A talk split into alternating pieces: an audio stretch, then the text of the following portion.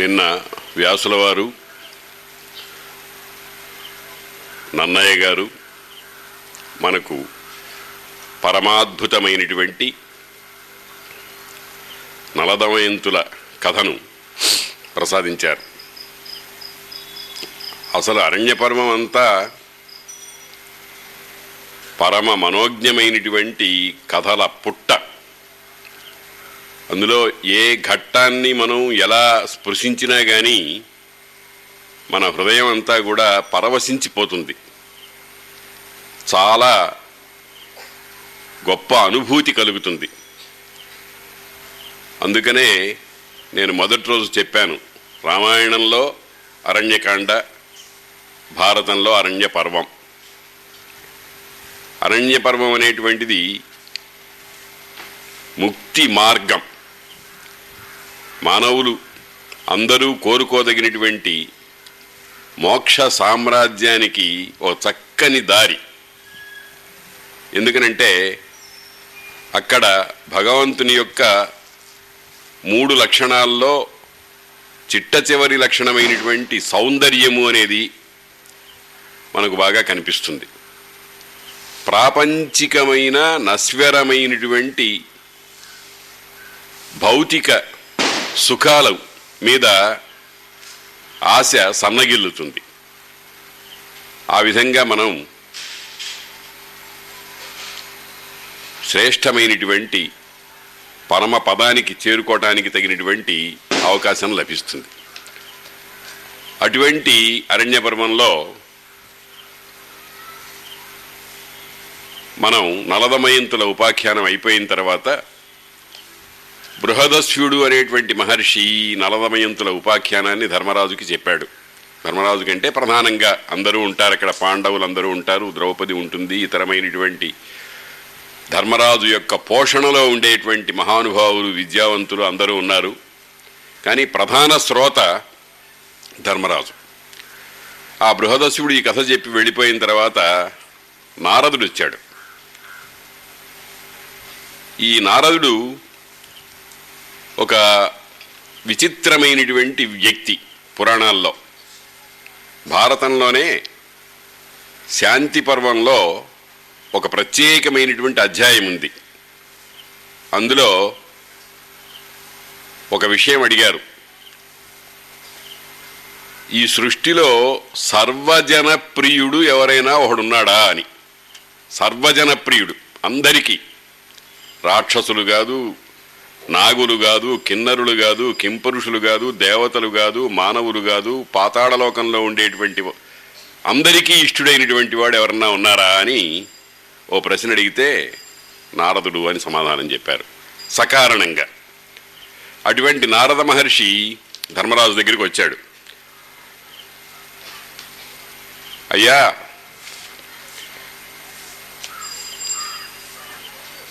ధర్మరాజు ఎవరినైనా చాలా గొప్పగా పూజిస్తాడు. నారదుణ్ణి కూడా పూజించాడు. తన నారదుడు అన్నాడు నీ పూజతో నేను చాలా సంతృప్తి పడ్డానయ్యా అని అంటే ధర్మరాజు ఒక అద్భుతమైన మాట అన్నాడు. నీవు సంతృప్తి పడి అయితే సంతృప్తుడవైతే మూడు లోకాలు సంతృప్తి పొందినట్టే అని అన్నాడు. అన్న తర్వాత ధర్మరాజుకి ఎప్పుడు ఒకటే జిజ్ఞాస. జిజ్ఞాస అంటే తెలుసుకోవాలి అనే కోరిక. ఇప్పుడు నారదుడు వచ్చేటప్పటికి ఈయన సర్వలోక సంచారి కనుక ధర్మరాజుకి ఆయన్ని గురించి ఆయనతో ఒక ప్రశ్న అడగాలని అనిపించింది. అయ్యా తీర్థసేవ తీర్థాలని సేవించుకుంటూ ఉండడం అనేటువంటిది చాలా గొప్ప విషయంగా చెప్తారు. దానికి సంబంధించినటువంటి విశేషాలు నాకు చెప్తావా అని అడిగాడు. అడిగితే నారదుడు అన్నాడు నువ్వు అడిగినట్టే ఒకసారి మీ తాత భీష్ముడు పులస్త్యుడనేటువంటి మహర్షిని అడిగాడయ్యా. ఆ భీష్ముడు గంగాద్వారంలో పితృకర్మలు చేస్తూ ఉన్నాడు. ఇక్కడ ఒక విషయాన్ని మనం స్మరించాలి ఏంటంటే భీష్ముడు పితృభక్తిలో భీష్ముణ్ణి మించినవాడు ప్రపంచంలో లేడు. అటువంటి పితృభక్తి తత్పరుడు కనుక నేను నీకు కనపడ్డానయ్యా అన్నాడు పులస్త్యుడు అనేటువంటి మహర్షి. ఆయన స్వయంగా వచ్చి భీష్ముడిని సేవించితే భీష్ముడు అడిగాడు మాకు తీర్థయాత్రల గురించి వివరించమని చెప్తే ఆయన మన భరతఖండం దీన్ని భరతఖండం అంటారు. అంటే ఇప్పుడు ఉండేటువంటి ముక్కలు కాదు. అప్పుడు చాలా విశాలంగా ఉండేది. ఆసియా అని మనం బహుశా అనేటువంటి ప్రదేశం అంతా కూడా భరతఖండం. భరతవర్షే భరతఖండే మేరోర్ దక్షిణ దిగ్భాగే అని మనం చెప్పుకుంటూ ఉంటాం. అటువంటి భరతఖండంలో ఉండేటువంటి తీర్థాలన్నింటినీ కూడా చెప్పాడు.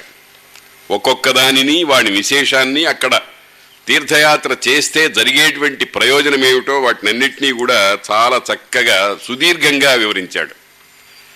తీర్థయాత్రలు అనేటువంటి తీర్థము అనేటువంటి మాటే మనం జాగ్రత్తగా గమనిస్తే తరింపచేసేది అని అర్థం. తరింపజేసేది ఇప్పుడు మనకు గోదావరి ఉంది కృష్ణ ఉంది కావేరి ఉంది తుంగభద్ర ఉంది. ఇవన్నీ కూడా పరమ పవిత్రమైనటువంటి ప్రదేశాలు. అంటే భగవంతుని యొక్క మూర్తి స్వరూపాలు ఎనిమిది విధాలుగా ఉంటాయని అనుకున్నాం మనం. ఆ ఎనిమిది విధాలుగా ఉండేటువంటి వాటిల్లో జలము తీర్థానికి సంబంధించినటువంటి విషయం. కాబట్టి తీర్థసేవ చేస్తున్నామంటే పరమాత్మ యొక్క ఒక స్వరూపమైనటువంటి జలాన్ని మనం భగవంతుడిగా అర్చించుకుంటున్నాం అన్నమాట. కాబట్టి అటువంటి తీర్థాలన్నింటినీ కూడా చెప్పి నారదుడు భీష్ముడికి పులస్త్యుడు ఏ విధంగా చెప్పాడో ఆ విధంగానే నీకు చెబుతున్నాను అని చెప్పి ఆయన తీర్థయాత్రల మీద ధర్మరాజుకి మంచి రుచి కల్పించాడు. అటువంటి ఒక్కొక్క ప్రదేశంలో ఎక్కడెక్కడ ఏది ఉందో మనం ఈ పురాణాలు ఇతిహాసాలు చూస్తూ ఉంటే వాళ్ళకి సర్వ జ్ఞాన రహస్యాలన్నీ తెలుసునని అనిపిస్తుంది. ఇదంతా భౌగోళికమైనటువంటి వివరాలు. ఏ ప్రదేశంలో ఏది ఉంది దానికి ఆ పవిత్రత ఎలా వచ్చింది అక్కడ స్నానాదులు చేస్తే పూజలు చేస్తే ఎవరి విధమైనటువంటి పుణ్యం వస్తుంది అనేటువంటి విషయాలన్నీ కూడా చాలా విస్తృతంగా చెప్పి నారదుడు వెళ్ళిపోయినాడు. తర్వాత ధర్మరాజు మొదలైనటువంటి వాళ్ళకు ఇదివరకట్లాగానే పాశుపతాస్త్ర సంపాదన కోసం అర్జునుడు వెళ్ళినాడు అనే సంగతి మనస్సులో అతని యొక్క వియోగము వాళ్ళకు మనసులో చాలా దుఃఖకరంగా ఉంది.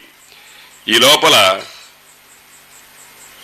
దేవత దేవలోకం నుంచి దేవేంద్రుడు రోమసుడు అనేటువంటి ఒక మహర్షిని పంపించి ధర్మరాజాదుల దగ్గరికి వెళ్ళి అర్జునుడు క్షేమంగా ఉన్నాడు మంచి ప్రయోజనాలు పొందాడు. దేవతలనందరినీ కూడా ఆరాధించి విశిష్టమైనటువంటి ఫలితాలు పొందాడు అని వాళ్ళకి చెప్పి క్షేమవార్తలు. ఇంకా ఇక్కడ కొన్ని పనులున్నాయి అవి పూర్తి చేసుకుని తొందరలో వస్తాడు అని రోమశ మహర్షి ద్వారా ధర్మరాజుకి సందేశం పంపించాడు. ఆయన వచ్చాడు. ధౌమ్యుడు అంటే ధర్మరాజు యొక్క పురోహితుడు అతనికి కావలసినటువంటి పూజలు మహర్షి అయినటువంటి వానిని ఏ విధంగా మనం తీసుకోవాలో అతనికి ఎటువంటి పూజలు చేయాలో అవన్నీ చెప్పిన తర్వాత రోమసుడిట అన్నాడు నేను అయ్యా తమరు ఎక్కడి నుంచి వస్తున్నారు? అని అడిగాడు ధర్మరాజు. నేను ఇంద్రలోకం నుంచి వస్తున్నానయ్యా అన్నాడు. దేవేంద్రలోకం నుంచి వస్తున్నాను. ఆ దేవేంద్రలోకంలో నీ తమ్ముణ్ణి దేవేంద్రుడికి సమానమైన స్థాయిలో కూర్చుని గౌరవాలు పొందుతున్నటువంటి నీ తమ్ముణ్ణి చూచానయ్యా అని అని ఆనందంతో చెప్పాడు. ఇది చాలా గొప్ప విషయం. లోకంలో ఒక మాట ఉంది. సర్వత్ర జయం అన్విచ్చేత్ పుత్రాదిచ్చేత్ పరాజయం అని. అన్ని చోట్ల జయాన్నే కోరాలి. పుత్రుడి నుండి మాత్రం అపజయాన్ని కోరాలి అని. తన కొడుకు తనని మించినవాడైతే ఆనందపడతాడు. ఉత్తమ శీలం కలిగినటువంటి తండ్రి. ధర్మరాజాదులకు చాలా సంతోషం కలిగింది. అక్కడ కవి ఒక చక్కని మాట అన్నాడు. దేవతలందరూ కూడాట ఈర్ష్యతో ఈర్ష్య అంటే దేవేంద్రుడిచ్చినటువంటి ఆయుధాలు వస్త్రాల కంటే నేనిచ్చిన ఆయుధాలు ఇంకా మించిపోవాలి అని ఒకడు ఒకడు పంతంతో అర్జునుడికి సమస్తమైనటువంటి ఆయుధాలు సమర్పించారట. ఇది చూడండి గమనిస్తే మనం అతని తపశ్శక్తి ఎంతటిది? అతని ఇంద్రియ నిగ్రహం ఎటువంటిది? నీ ఇంద్రియ జయము కీర్తనీయము తండ్రి అని అంటారు. అటువంటి ఇంద్రియ జయం ఎటువంటిదో దేవతలందరికీ కూడా ఆనందాన్ని కలిగించి వాళ్ళందరూ కూడా అహామహామిక అని ఒక మాట ఉంది సంస్కృతంలో. నేను ఇంత నేనింత నేను ఇంకా ఎక్కువ ఇవ్వాలి ఇంకా ఎక్కువ ఇవ్వాలి అనేటువంటి భావంతో అర్జునుడికి అనేకమైనటువంటి అస్త్రాలు శస్త్రాలు ఇవన్నీ చెప్పి ఇచ్చి ఇచ్చారని చెప్పి ధర్మరాజుకి ఈ విషయం చెప్పవయ్యా అని అంతేకాదు ధర్మరాజు అరణ్యానికి వచ్చినాడు. అరణ్యాన్ వాసాన్ని వ్యర్థం చేసుకోకూడదు కాబట్టి అతనికి తీర్థయాత్రల గురించి మంచి రుచి కలిగించవు అని చెప్పాడు.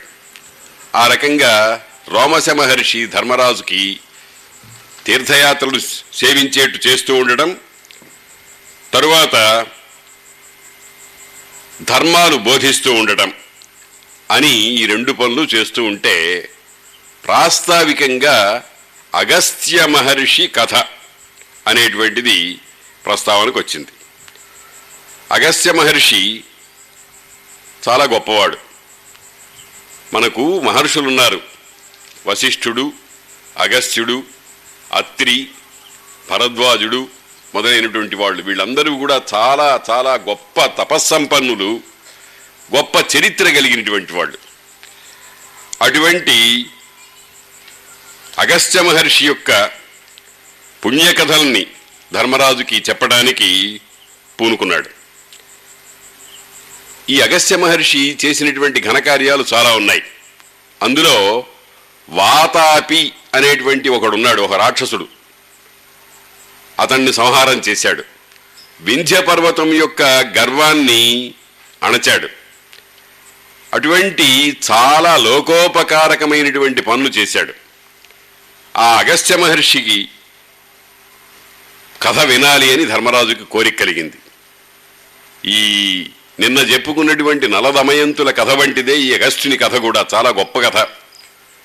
అది కూడా మనకు పుణ్యప్రదం. మనకు చాలా హృదయానికి ఉల్లాసం కలిగించడమే గాక మొట్టమొదటి చెప్పుకున్నాను చూడండి అఘనిబరహణము. పాపాలని పోగొట్టేటువంటి కథ అని అనుకున్నామే అటువంటి కథ అన్నమాట. కాబట్టి ఆ అగస్త్యుని కథ చెప్పడానికి ప్రారంభించాడు రోమశ మహర్షి. గయుడు మొదలైనటువంటి వాళ్ళ చరిత్రలు చెప్పారు. ఆ- ఆ తర్వాత గయా సేవించుకున్నారు. గయా దగ్గర పల్గుని అని ఒక నది ఉంది. ఆ నదిని అది కూడా చాలా పుణ్యవంతమైంది. గయా అనేటువంటిది చాలా శ్రేష్టాతి శ్రేష్టమైనటువంటి పుణ్యస్థలం. అటు నుంచి వచ్చిన తర్వాత ప్రాస్తావికంగా అగస్త్యాశ్రమానికి ధర్మరాజు వెళ్ళాడు. అప్పుడు అగస్త్యుని కథను గురించి ఈ రోమశ మహర్షి ఆయనకు వివరించాడు. ఇల్వలుడు వాతాపి అనేటువంటి ఇద్దరు అన్నదమ్ములు. ఇల్వలుడు పెద్దవాడు వాతాపి రెండవవాడు. ఈ ఇల్వలుడు మహాధనవంతుడు. చాలా గొప్ప ధన సంపద కలిగినటువంటి వాడు. అతనికి మణి మణిమతీపురం అనేటువంటి ప్రదేశంలో ఉండేవాడు. ఆయన ఒకసారి ఒక ఉత్తముడైనటువంటి విద్యావంతుడి దగ్గరికి వెళ్ళి నాకు కోరిన కోర్కెలనన్నింటినీ తీర్చేటువంటి ఒకానొక మంత్రం ఉపదేశం చేయవయ్యా అని అడిగాడు. ఆ కోరిక ఏమిటంటే నేను ఏది కోరితే అది నెరవేరాలంతే. మనం మన వాళ్ళు అప్పుడప్పుడు కొన్ని కథలు చెబుతూ ఉంటారు. ఒక బీదవాడు అట్టా దారిలో వెడుతున్నాడు. వెడుతుంటే ఓ చెట్టు కింద అలసిపోయి పడుకున్నాడు. ఆకలి లేదు ఆకలిగా ఉంది ఏం పదార్థం లేదు అడివి. వెంటనే ఇక్కడ ఒక మంచి భోజనం తయారైతే బాగుండునే అని మనసులో అనుకున్నాడు. వెంటనే భోజనం తయారైపోయింది పంచభక్ష పరమాన్నాలతో. తర్వాత సరే భోజనం చేసాం కాస్త విశ్రమించడానికి శ్రేష్టమైనటువంటి హంసతూలిక తల్పం ఒకటి ఉంటే బాగుండునే అనుకున్నాడు. తల్పం వచ్చేసింది. ఇలాగా ఏది కోరుతున్నాడో అదంతా వచ్చేసింది. వచ్చేసిన తర్వాత మనస్సు చాలా దుర్మార్గమైనది. అన్నీ కోరినవన్నీ వచ్చినాయి. చివరికి ఓ మంచి అందమైనటువంటి భార్య అన్ని రకాలైనటువంటి సేవకులు అందరూ వచ్చిన తర్వాత ఆ భార్యను చూసిన తర్వాత వీడి మనస్సులో ఒక విచిత్రమైన ఆలోచన వచ్చింది. ఈమె ఓ అయిపోయి నన్ను తినేస్తుందేమో అనుకున్నాడు. ఎందుకు అనుకున్నాడో తెలియదు. బుద్ధి కర్మానుసారిణి అని అంటారు లోకంలో. బుద్ధట పుట్టింది. అనేటప్పటికీ ఆమె పులై తినేసింది. ఇంతకు ఏమిటంటే అతడు కూర్చున్నది ఒక దేవతా వృక్షం కల్పవృక్షం అక్కడ కూర్చుని ఏదనుకుంటే అదంతా నెరవేరుతూ ఉంటుంది. ఈ ఇల్బలుడికి అటువంటి కోరిక పుట్టింది. సర్వ కామ సిద్ధికరమైనటువంటి మంత్రం కావాలి. ఆ మంత్రోపదేశం చేయండి అని అడిగాడు. ఒక ఉత్తముడైనటువంటి ఋషికల్పుడైనటువంటి వాన్ని అడిగితే ఆయన ఇవ్వలే. ఎందుకనంటే ఏదైనా ఒక విలువైనటువంటి వస్తువుని అయోగ్యుడికి ఇస్తే దానివల్ల ఫలితం కంటే దుష్ఫలితమే ఎక్కువగా ఉంటుంది. అందుచేత ఆయన ఇవ్వలేదు. ఇవ్వకపోతే అప్పటి నుంచి ఎవడు ఇవ్వలేదో ఆ ఇవ్వని జాతి మీద ఓ తీవ్రమైనటువంటి ద్వేషం కలిగింది ఇతడికి సహజంగా రాక్షస స్వభావం. ఆ రాక్షస స్వభావం కాబట్టి ఇవ్వకపోతే చాలా తీవ్రమైన కోపం వచ్చింది. కోపం వస్తే ఏం చేశాడు? అప్పటి నుంచి ఒక ఒక పథకం ఓ ప్రణాళిక వేసుకున్నాడు.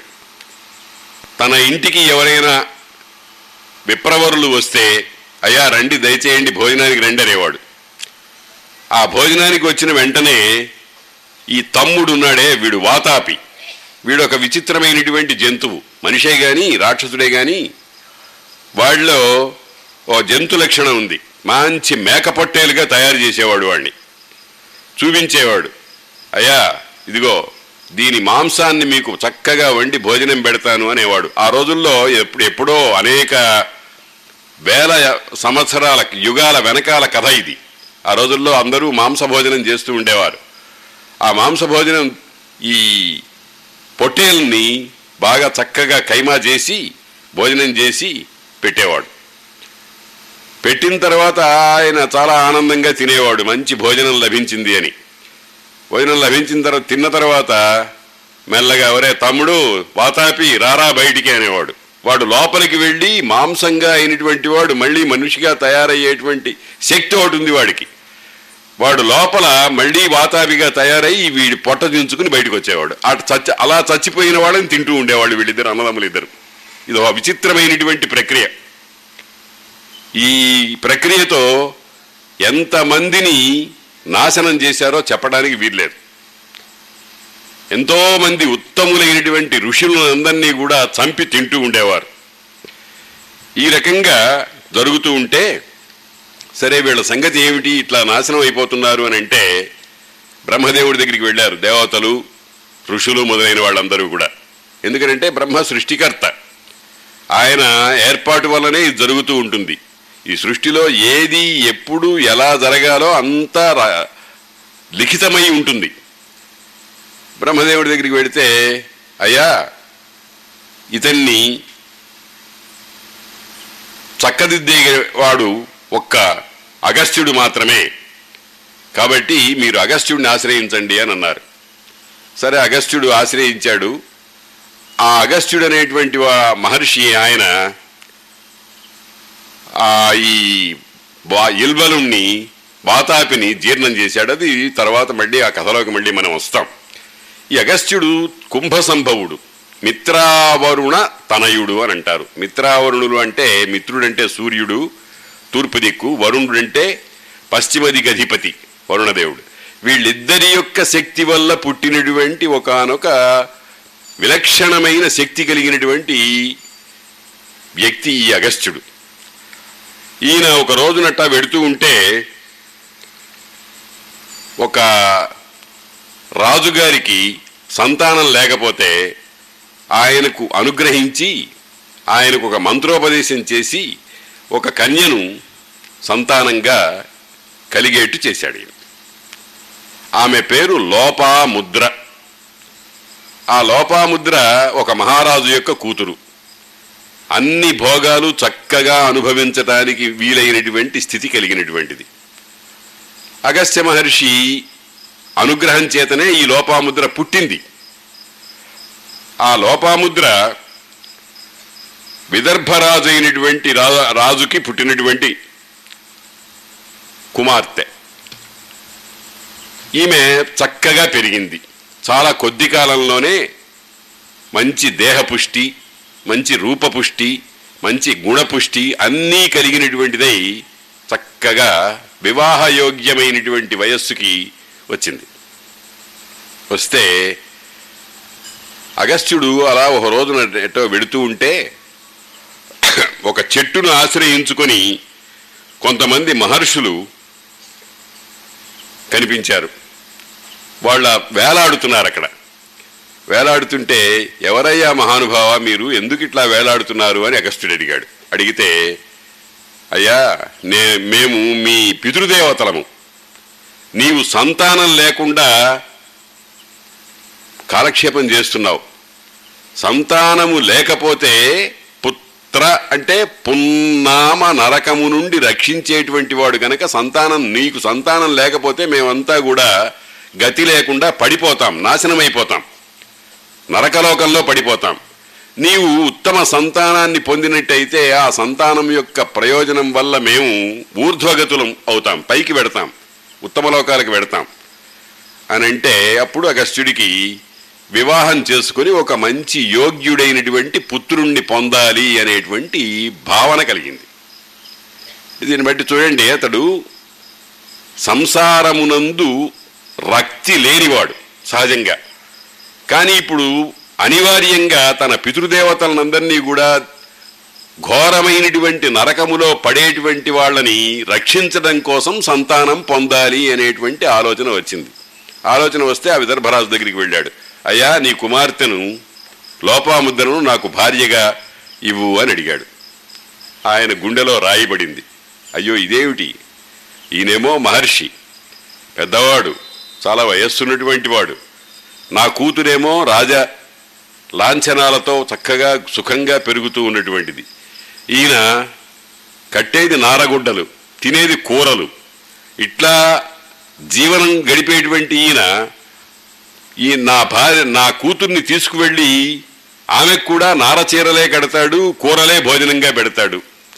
పంచభక్ష్య పరమాన్నాలతో సుఖంగా తినేటువంటి అదృష్టం ఉన్నటువంటి నా కూతురు ఇతనికి భార్య అయితే ఎట్లాగా అని మనసులో దుఃఖపడుతున్నాడు ఆ విదర్భరాజు.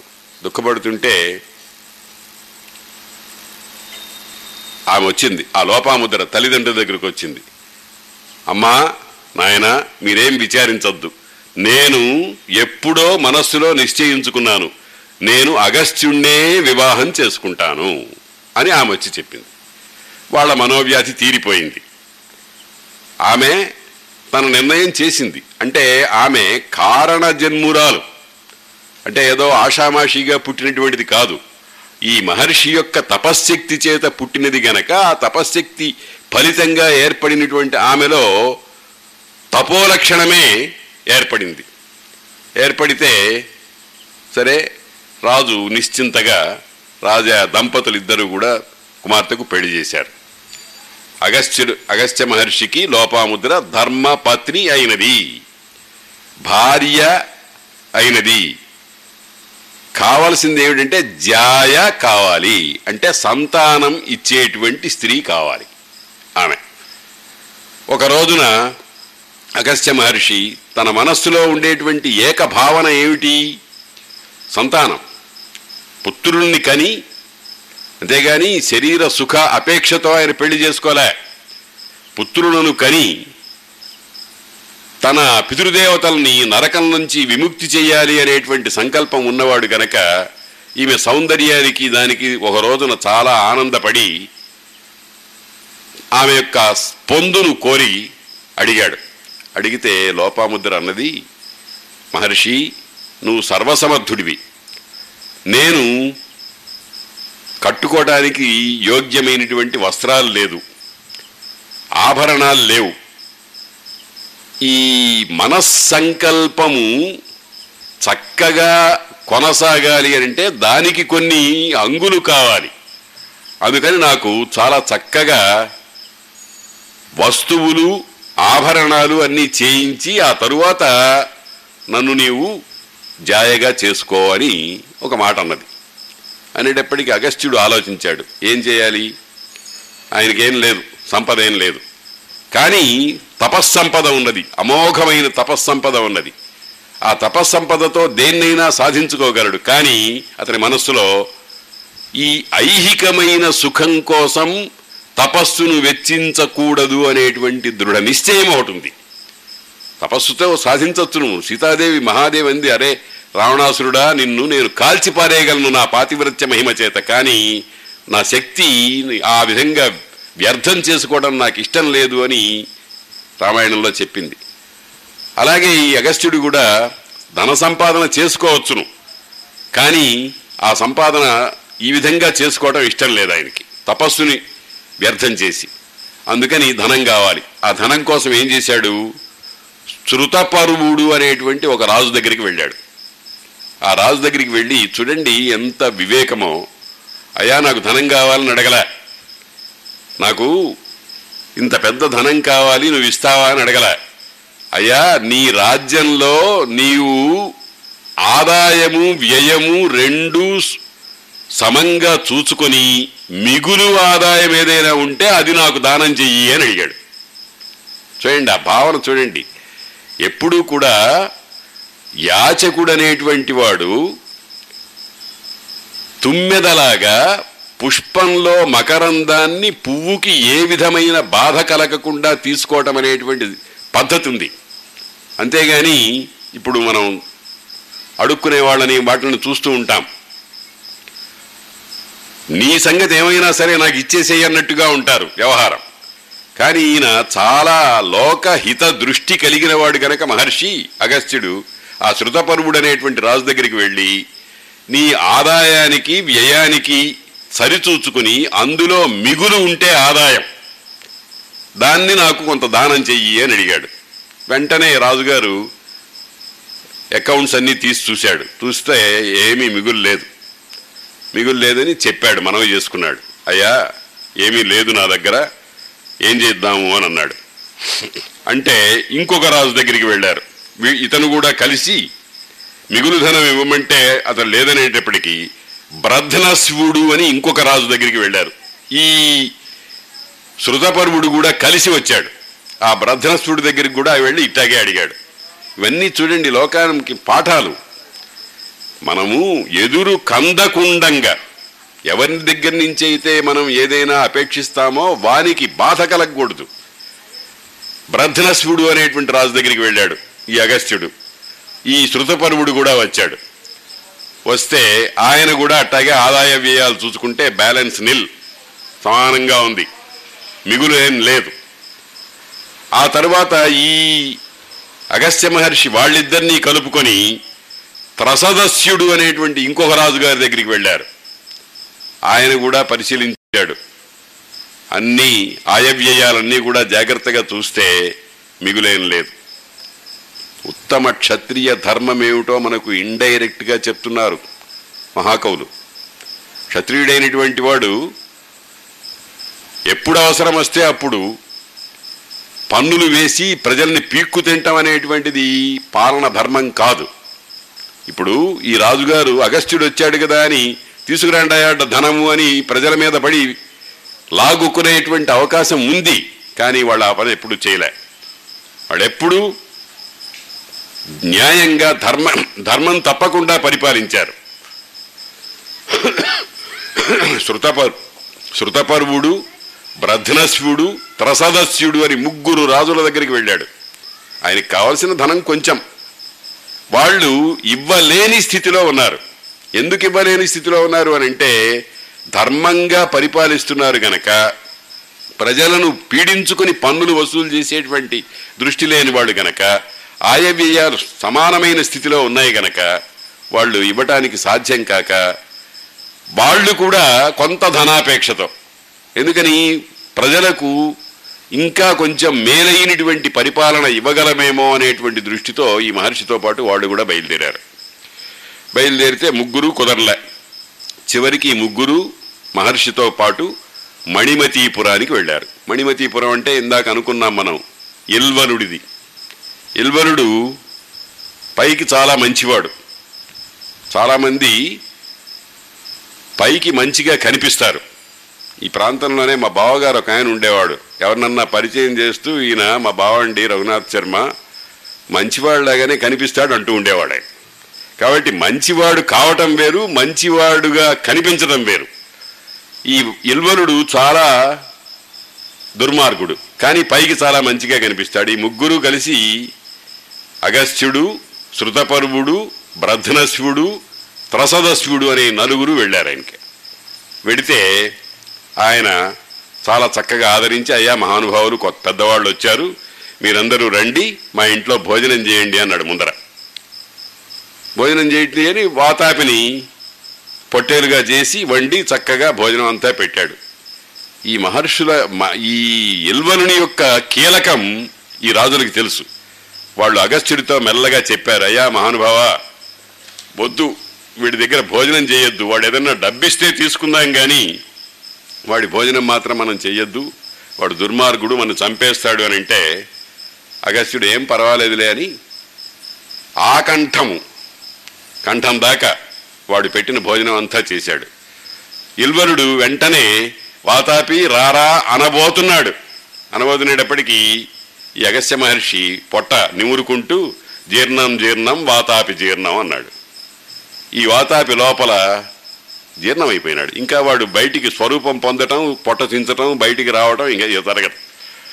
చూడండి అగస్త్య మహర్షి ఏం చేశాడనమాట లోకానికి పెద్ద ఉపకారం చేశాడు. ఎంతో మంది ఉత్తమ విద్యావంతులైనటువంటి వాళ్ళనందరినీ ఎరబెట్టి భోజనం అనేటువంటి ఎరబెట్టి వాళ్ళందరినీ చంపి పగ తీర్చుకునేటువంటి లక్షణం. ఈ పగంతా ఎందుకు వచ్చింది వాడికి? సర్వకామ సిద్ధికరమైన మంత్రోపదేశం చేయమంటే ఒకటి చేయలే. సాధారణంగా ఒక్కడి వల్ల కులమంతా దూషితమవుతూ ఉంటుంది. కాబట్టి వాతాపి సంగతి అయిపోయింది. అప్పుడు అగస్త్యుడు ఇంచుమించుగా శాసించాడు. లోపల దుఃఖపడుతున్నాడు ఇల్వలుడు. తమ్ముడు చనిపోయినాడు. తమ్ముడి సంగతి అయిపోయింది ఇంకా. ఏదన్నా కొంచెం పిచ్చి వేషం వేస్తే తన సంగతి కూడా అయిపోతుంది. ఎందుకంటే అగస్త్యుని తపశ్శక్తి అటువంటిది. ఆ అగస్త్యుని మహిమ అటువంటిది. అయితే ఇక్కడ మనం ఇందాక అనుకున్నాం చూడండి తపశ్శక్తిని దుర్వినియోగం చెయ్యను అని అనుకున్నాడు కదా కానీ లోకోపకారం కోసం ఇక్కడ ఆ పని చేయవలసి వచ్చింది. కొంత తపశ్శక్తిని వినియోగించి ఆ వాతాపి అనేటువంటి రాక్షసుణ్ణి సంహరించాల్సిన పరిస్థితి వచ్చిందనమాట స్వార్థము పరార్థము అని రెండు అంశాలు ఉన్నాయి స్వార్థము ఎప్పుడూ కూడా దాని మీద దృష్టి పెట్టరు. ఉత్తమ పురుషులు. వాళ్ళకి లోకమే. అందుకనే శ్రీరామచంద్రుడు అన్నాడు సకృదేవ ప్రపన్నాయ తవాస్మీతి చయాచతే అభయం సర్వభూతేభ్యో దదామి ఏతద్వ్రతం మమ అని అన్నాడు ఒక్కసారి నేను నీవాడను అని అంటే లోకంలో సర్వభూతముల నుండి వచ్చేటువంటి ప్రమాదాలన్నింటినీ కూడా నేను పోగొడతానయ్యా అని ఓ ప్రతిజ్ఞ చేశాడు శ్రీరామచంద్రుడు. ఉత్తమ పురుషుల యొక్క లక్షణం అటువంటిది. తన కోసం మాత్రం ఏం చేసుకోరు? నిజానికి రాముడు సాక్షాత్తు శ్రీ మహావిష్ణువు. అరణ్యాల్లో తిరిగి నానావస్థలు పడాల్సిన అవసరం లేదు. రా రావణాసురుణ్ణి ఓ చిన్న అస్త్రం వేసిన సర్వనాశనం చేయగలడు. కానీ అది స్వార్థం. ఆ రకంగా చేయలేదు. అలాగే ఈ మహర్షి కూడా ఇక్కడ ప్రయోజనం. ఏమిటి ప్రయోజనం? తనకు కొంత ధనం కావాలి. తనను ధర్మంగా పరిపాలిస్తూ తనను ఆశ్రయించి వచ్చినటువంటి ముగ్గురు రాజులకు కొంత ధనం ఇప్పించాలి. అందుకని ఆయన ఏం చేశాడంటే ఇల్వడు ఇల్వరుడు లోపల లోపల కుమిలిపోతున్నా తమ్ముడు చనిపోయినాడని మహర్షి యొక్క శక్తి తెలిసినవాడు గనక ముఖం పై- చక్కగా నవ్వు ముఖం పెట్టి స్వామి తమకు ఏం కావాలి? అని అడిగాడు. ఏం కావాలనంటే అప్పుడు పదివేల ఆవులు పదివేల గ గద్దెలు. గద్దెలంటే ఇప్పుడు మన నాణ్యాలు లాంటివి. ఒక్కొక్కడికి పదివేల గద్దెల బరువు ఉన్నటువంటి బంగారము. ఈ ముగ్గురు రాజులకు ఒక్కొక్కడికి ఇవ్వు. ఎందుకనంటే వాళ్ళు అది తీసుకుని ఉత్తమమైనటువంటి పరిపాలన ప్రజలకు ఇంకా కొంత ఇస్తారు. వాళ్ళకి ఇచ్చిన దానికి రెట్టింపు గోవులు రెట్టింపు బంగారము ఒక బంగారు రథంతో శ్రేష్టమైనటువంటి రథం నాకు కానుకగా ఇవ్వు అని అడిగాడు. అడిగితే చిత్తం మహానుభావ అని అతను ఏది అడిగాడో అదంతా కూడా ఆ ఇల్బలుడు భక్తితో కాదు భయంతో సమర్పించుకున్నాడు. లోకంలో భయము భక్తి అని రెండు ఉంటాయి. చాలామంది భక్తితో కార్యములు చేయరు భయంతో. వెంకటేశ్వర స్వామి వారి దగ్గరికి వెళ్ళే వాళ్ళల్లో తొంభై తొమ్మిది శాతం భయంతో వెడతారు. ఏ ప్రమాదం వస్తుందో ఏమి శపిస్తాడో ఏ విధమైన కష్టాలు వస్తాయో అని. నిజానికి భక్తితో వెళ్ళాలి. భక్తి ఉన్నటువంటి వాడు మాత్రం వాడికి ఏ భయము లేదు. వాడు ఈ నిష్కారణమ. ఏ కారణం లేదు. ఇది అపేక్షించానని అనడు. భగవంతుడి దగ్గరికి వెళ్ళి ఏది అపేక్షించకూడదు. ఎందుకనంటే భగవంతుడు మనం ఏది అపేక్షిస్తే అది ఇస్తాడు. మనం ఏది అపేక్షించకపోతే మనకి ఏది మంచిదో ఏది సుఖమో ఏది శాశ్వతమైన సుఖాన్ని కల్పిస్తుందో దాన్ని ఇస్తాడు. కాబట్టి సాధారణంగా మనం భగవంతుడి దగ్గరికి వెళ్ళి కోరికలు కోరుతూ ఉంటాం. చిన్న చిన్న కోరికలు అతిహీనమైనటువంటివి అక్కర్లేనటువంటివి. మనకి మెడకు పాశంలాగా చుట్టుకునేటువంటి కోరికలు కోరి భగవంతుడి దగ్గరికి వెళుతూ ఉంటాం. అది సరైన పద్ధతి కాదు. కానీ ఇక్కడ అగస్త్య మహారాజు అగస్త్య మహాముని ఈ రాజులకు ముగ్గురికి కొంత విశిష్టమైనటువంటి ధనం ఇప్పించి తాను కూడా కొంత ధనాన్ని తీసుకుని బంగారు రథం మీద శ్రేష్టమైనటువంటి విరావము సురావము అనేటువంటి రెండు గుర్రాలు ఒకటి ఒకటిది విరామం విరామముట ఇంకొకటి సురావము. ఆ రెండు పేర్లు కలిగినటువంటి గుర్రాలని అధిరోహించి గుర్రాలు లాగేటువంటి రథాన్ని అధిరోహించి ఇంటికి వెళ్ళాడు ఆశ్రమానికి వెళ్ళాడు. ఇక్కడ ఇదంతా ఎందుకు అని అంటే భార్య అభిలషించింది. భార్య కాదు ఇప్పుడు ఆమె జాయ అంటే తనకు సంతానాన్ని ప్రసాదించాలి. అటువంటి సంతానాన్ని ప్రసాదించేటప్పుడు మనహు మనస్సు ప్రసన్నంగా ఉండాలి. ఏడుపు ముఖం ఉండకూడదు. ఏవో ఏవో కోరికలు మిగిలిపోయినట్టుగా ఉండకూడదు. అందుకనే చూడండి మన దేశంలో గర్భవతి అయినటువంటి స్త్రీ ఏదైనా అడిగితే కాదనకూడదు అని అంటారు. ఎందుకనంటే అది మనస్సులో ఒక వేదనగా తయారై ఆ వేదన పుట్టే పిల్లల మీద రిఫ్లెక్ట్ అవుతుంది. అందుకని ప్రసన్నంగా ఉండాలి ఎప్పుడు ఆనందంగా ఉండాలి.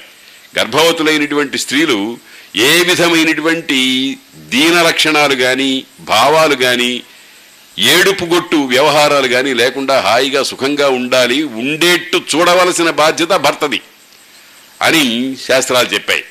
కాబట్టి ఈ అగస్త్య మహారాజు ఒకే లక్ష్యము మనం జాగ్రత్తగా గమనించాలి. ఈ ఇతడు సంసార సుఖము పొందాలి అనేటువంటి ఆలోచన కాదు. తన భార్యను ప్రసన్నమైన మనస్సు గలదానినిగా చేసుకుని ఆమె ఎందు ఉత్తముడైనటువంటి పుత్రుణ్ణి పొందాలి అనేటువంటి కాం- కాంక్ష. అందుకనే వివాహంలో ధర్మ ప్రజా సంపత్యర్థం కన్యాం మృణీమహే అని ఈ మాట అనిపిస్తారు. మొట్టమొదట ధర్మం. వివాహం ఎందుకు అని అంటే మొట్టమొదటిది ధర్మం. రెండవది ప్రజ సంతానం. ఈ రెండు సంపదలు చక్కగా కలగటానికి నేను కన్యను స్వీకరిస్తున్నాను అని. అయితే కాలక్రమం చేత ఈ విధానాలన్నీ మారిపోయినాయి అనుకోండి. ఇప్పుడు ధర్మం అనేటువంటి భావన ఎవరికీ లేదు. మరి పిల్లలు కూడా వద్దన్నారు. ఇప్పుడు నినాదం ప్రభుత్వ నినాదం అదే కదా ఒకటో ఆరో అని. కానీ పూర్వకాలంలో అట్టా కాదు. చాలామంది పుత్రులు కలగాలి. అందులో ఒకడైనా తన జీవితంలో గయకు వెళ్ళి పితృశ్రాద్ధం పెడతాడు అనే దృష్టితో ఎక్కువ మంది సంతానం కలగాలి అని భావన చేసేవాళ్ళట. సరే అది దేశకాలాలను బట్టి ఉంటుందనుకోండి. ఈ రాజుల్ని ముగ్గురిని వాళ్ళ వాళ్ళ ఇళ్ళకు పంపించి లోపామిత్ర దగ్గరికి వచ్చాడు. లోపామిత్ర దగ్గరికి వచ్చి ఒక మాట అడిగాడు. చూడు నీకు పది మందికి దీటయ్యేటువంటి నూరుగురు కొడుకులు కావాలా? నూరుగురు కొడుకులకు దీటైనటువంటి పది మంది కొడుకులు కావాలా? వెయ్యి మందికి సమానమైనటువంటి ఒక్క కొడుకు కావాలా? ఏం కావాలో కోరుకో అని అడిగాడు. అంటే మనకు అనిపిస్తుంది అన్నీ మన చేతిలోనే ఉన్నాయా అండి? అన్నీ మన చేతిలోనే ఉన్నాయా? సం- సంసారం చేస్తూ ఉంటారు. మరి మంచి పుత్రుడు కావాలి అనే తపన పడుతూ ఉంటారు. వాడికి ఆడపిల్లలు అలా పుడుతూ ఉంటారు. ఏం చేస్తారు? మన సంకల్పం నెరవేరదు కదా ఇటువంటి విషయాల్లో. ఇదంతా ఒక అదృష్టం అనే మాట ఒకటి ఉంది. అదృష్టం అంటే కనబడకుండా ఉండేటువంటి దైవ స్వరూపం వల్ల కలుగుతూ ఉంటుంది. కానీ అగస్త్యుడు అడిగాడు పది మందికి సరిపోయేటువంటి నూరుగురు కొడుకులు కావాలా? నూరుగురు కొడుకులతో సమానమైనటువంటి పది మంది కొడుకులు కావాలా? వెయ్యి మంది కుమారులకు సాటి రాగలిగినటువంటి ఒక పుత్రుడు కావాలా? అని అడిగాడు. అంటే ఏమిటనమాట? సమర్థుడు. ఆమె ఏది అడిగితే అది ఇవ్వడానికి తగినటువంటి శక్తి తపశ్శక్తి మనోబలము ఆయనకు ఉంది అడిగితే ఆమె వివేకవతి కాబట్టి ఏం చేసిందంటే అయ్యా నాకు ఒక్క పుత్రుడు చాలు. వేవురబోలెడు వాడు. వెయ్యి మందితో సమానమైనటువంటి వాడు. మహావీర్య గుణాఢ్యుడు మంచి శక్తి గుణములు. ఈ వీటితో లోకాలను అన్నిటినీ అన్నిటి ఎందు ప్రశంస పొందేటువంటి వాడు ఒక పుత్రుడు కావాలి. అదే చెప్పారు. పుత్రోత్సాహము తండ్రికి పుత్రుడు జనించినప్పుడే పుట్టదు. మరి ఆ పుత్రుని కనుగొని లోకము పొగడగా పుత్రోత్సాహంబు నాడు పొందుర సుమతి అని అన్నారు కాబట్టి పుత్రోత్సాహం అనేటువంటిది ఏదో సాధారణంగా అందరికీ కొడుకు పుట్టాడు కొడుకు పుట్టాడని అందరికీ స్వీట్లు పంచిపెడుతూ ఉంటారు అది వేరే సంగతి. కానీ నిజానికి అతడు నిజమైన పుత్రుడైనాడా లేదా? భక్తి కలిగిన వాడైనాడా లేదా? తమని ఉద్ధరించేటువంటి వాడు అవుతున్నాడా లేదా? అనేటువంటిది చూసుకున్నప్పుడు మాత్రమే ఆనందం కలుగుతుంది. అప్పుడు ఆమె మనోభీష్టానికి అనుగుణంగా తన పితృదేవతల్ని ఉద్ధరించడానికి యోగ్యంగా ఈ అగస్త్య మహర్షి ఆమె ఎందు ఒక ఉత్తముడైనటువంటి పుత్రుణ్ణి పొందాడు. అతని పేరు దృఢస్యుడు. దృఢస్యుడు. ఆ పేరులోనే అతని యొక్క శక్తి అతని యొక్క దార్ఢ్యము మొదలైనవన్నీ ఉన్నాయి. అతడు అతని గురించి చెప్తూ కవి ఏమంటున్నాడంటే అనవద్యుడు. అంటే ఏ దోషము లేనివాడు. పుత్రుడంటే మామూలుగా కొన్నాళ్ళు పెరిగి కొన్నాళ్ళు విద్య నేర్చుకొని గుణవంతులవుతారు. కానీ కొందరు ఆజన్మ శుద్ధులు పుట్టుకతోనే. అందుకనే అంటున్నాడు కవి అనవద్యుడు ఏ దోషము ఎరుగనివాడు. సాధారణంగా లోకంలో భౌతికమైనటువంటి లక్షణాలతో పెరిగేటువంటి వాడికి అనేకమైనటువంటి దోషాలు సహజంగా వస్తాయి. పిల్లలు చూడండి పిల్లల్ని పె- పెరుగుతున్నటువంటి పిల్లల్ని చూడండి.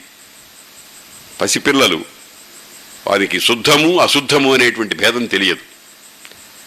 ఇది గ్రాహ్యము అగ్రాహ్యము అనేటువంటి వివేకం ఉండదు. మెల్లమెల్లగా మెల్లమెల్లగా నేర్చుకుంటూ ఉంటారు. కానీ ఇతడట కాదు. మొదటి నుంచి ఆ రకంగానే ఉన్నాడు. తర్వాత సాంగముగా సరహస్యముగా వేదాలన్నీ అధ్యయనం చేశాడు ఆ దృఢస్యుడు ఇక్కడ మనం గమనించాల్సింది ఏమిటంటే భార్య భర్త ఇద్దరూ కూడా మనస్సులో ఏ విధమైన కల్మషం లేకుండా ఏది అపేక్షించి సంతానం పొందాలనుకుంటారో అది ఒక యజ్ఞ ప్రక్రియగా చేస్తే ఉత్తమ సంతానం కలుగుతుంది అనటంలో ఏ మాత్రము సందేహం లేదు. ఆమె తపశ్శక్తి వల్ల పుట్టినటువంటిది. ఈయన తపో నిధానము. వీళ్ళి వీళ్ళిద్దరూ కూడా ధర్మబుద్ధితో మాత్రమే సంతానం పొందాలి అనేటువంటి లక్షణం కలిగిన వాళ్ళు కనుక ఆ విధంగా ప్రవృత్తి పొంది ఆయన ఏం చేశాడు? సంతానాన్ని పొందాడు. దృఢస్యుడు అని. ఆ తరువాత అతనికి తేజస్వి అనేటువంటి కుమారుడు పుట్టాడు. తేజస్వి ఎవరు? అగస్త్య మహర్షికి మనువడనమాట వాడు యుద్ధమ భారాన్ని యుద్ధం అంటే యజ్ఞంలో ఉపయోగించేటువంటి చిదుకులు కట్టెలుంటాయే. ఎవ్వరూ మోయలేనంత పెద్ద పెద్ద మోపులు కట్టలు కట్టలు తీసుకొస్తూ ఉండడం చేత వానికి ఇద్మవాహుడు అనేటువంటి ఒక ప్రత్యేకమైన పేరు వచ్చింది. ఇదేం గొప్ప అండి కట్టె పొల్లలు తీసుకొస్తే కట్టె పొల్లలు తీసుకొచ్చేవాడు అని పేరు పెట్టుకుంటారా ఎవరన్నా అని మనకు అనిపిస్తుంది. కానీ యుద్ధము అని అంటే యజ్ఞంలో ఉపయోగించేటువంటి సమిధలు అంటారు. ఆ సమిధలంటే ఈ యుద్ధవాహుడు అనేటువంటి పేరుకి పేరు ద్వారా మనం గమనించవలసినటువంటి విషయాలు ఏమిటంటే ఆ యుధ్మవాహుడు వట్టి యుధ్మవాహుడు కాదు అనేకమైనటువంటి ఉత్తమమైన యజ్ఞములు చేసి లోకానికి తనకు తన తండ్రికి తాతకు అందరికీ కూడా గొప్ప మేలు చేసినవాడు అని అర్థం అన్నమాట. ఇది అగస్త్య మహర్షి యొక్క పుత్ర పౌత్ర సంబంధమైనటువంటి కథ. అయితే అగస్త్యుడు ఈ పుత్ర సంతానం పొందిన తర్వాత సాధారణంగా మనం లోకంలో ఒక మాట అంటూ ఉంటాం సుఖం మరిగాడు అని. అరగలా ఆయన. ఈ పుత్ర సంతానం కలిగిన తర్వాత పౌత్రుడు కలిగిన తర్వాత లోపాముద్రను ఒక చోట ఉంచి ఆమెకు కావలసినటువంటి ఏర్పాట్లన్నీ చేసి ఆయన తన దారిని తాను తపస్సు చేసుకోవడానికి వెళ్ళిపోయినాడు.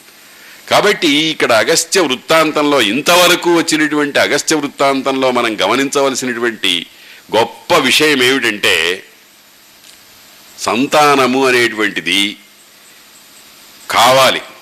ఎందుకు కావాలి అని అంటే వేదం అనుశాసనం చేసింది. ఏమని? ఆచార్యాయ ప్రియం ధనమాహృత్య ప్రజాతంతుం మా వ్యవచ్ఛేత్సి అని అనుశాసనం చెప్పింది. నువ్వు విద్య అంతా అయిపోయిన తర్వాత ఆచార్యుడికి మంచి గురుదక్షిణ ఇచ్చి ఆ గురుదక్షిణ ఇచ్చిన తర్వాత ఆచార్యుని అనుమతితో సంసారంలో ప్రవేశించి ప్రజాతంతుం మావ్యవచ్చేత్సి సంతానము అనేటువంటి దారాన్ని తెంచకుండా ఉండాలి అని వేదం అనుశాసన చేసింది. వేదం మన అందరికీ శిరోధార్యం. కాబట్టి ఆ ధర్మాన్ని దృష్టిలో పెట్టుకుని సంతానం పొందడమే కానీ కేవలం కామసుఖం కోసమే వివాహం చేసుకోవటం కాదు తర్వాత అది నెరవేరిన తర్వాత వాళ్ళు సంసారాన్ని వదిలిపెట్టేసేసి వెళ్ళిపోతారు. అంటే నిర్లిప్తంగా ఉండటం అనే మాట ఒకటి ఉంది. పద్మపత్రం ఇవాంభస పద్మపత్రం మీద నీరు పద్మంలో పద్మము నీళ్ళలోనే ఉంటుంది కానీ నీరు అంటదు. ఆ విధంగా సంసారంలో ఉండి సంసారం యొక్క బాధలకు లొంగకుండా సంసారంలో మునిగిపోకుండా ఉండేటువంటి వాడు నిర్లిప్తుడుగా ఉంటాడు. ఈ అగస్త్య మహర్షి అతను పుత్ర పౌత్రవంతుడై తపస్సు చేసుకోవడానికి వెళ్ళిపోయినాడు. ఇలా వెళ్ళిపోయినటువంటి ఈ మహర్షి ఏం చేశాడు? ఆ ఇల్వలుడు అనేటువంటి వాడిని సంహరించాడు. అదొక ఘనకార్యం. సంతానాన్ని ఉత్తమ సంతానాన్ని అనుకున్న విధంగా ఏ విధంగా భార్యకు ప్రతిజ్ఞ చేశాడో ఆ విధంగా ఉత్తమ సంతానాన్ని పొందాడు. అది కూడా రెండవ ఘనకార్యం. మూడవ ఘనకార్యం ఒకటి ఉంది. అదేమిటంటే వింధ్య పర్వతం యొక్క గర్వాన్ని ఆయన అణిచాడు. ఈ కృతయుగంలో ఒక కృతయుగంలో కాలకేయులు అనేటువంటి కొంతమంది రాక్షసులు చాలా పెద్ద గుంపు చాలా పెద్ద సంఖ్యలో ఉండేటువంటి వాళ్ళు కాలకేయులు. ఆ కాలకేయులు అనేటువంటి వాళ్ళు లోకానికి ప్రమాదం చేస్తూ ఉండేవాళ్ళట. వాళ్ళ లక్షణం ఏమిటంటే బ్రహ్మకడ వాళ్ళు గర్వించి ముఖ్యంగా వేదము వేదాంతము చదువుకునేటువంటి వాళ్ళందరినీ రాత్రిపూట పగలంతా సముద్రంలో గుట్టుగా ఉండేవాడు రాత్రిపూట బయటికి వచ్చి విద్యా సంహారం చేయటానికి పూనుకునేవాడు విద్యావంతుల్ని సంహారం చేస్తే విద్యను సంహరించినట్టే. అదే అసుర లక్షణం. అసుర అంటే అసువులను లాగిపారేయటం ప్రాణాలు లాగిపారేయటం ప్రాణశక్తి అంతా విద్యయే. ఆ విద్యావంతులైనటువంటి వాళ్ళని రాత్రిపూట వచ్చి సంహరిస్తూ ఉండేవాళ్ళు.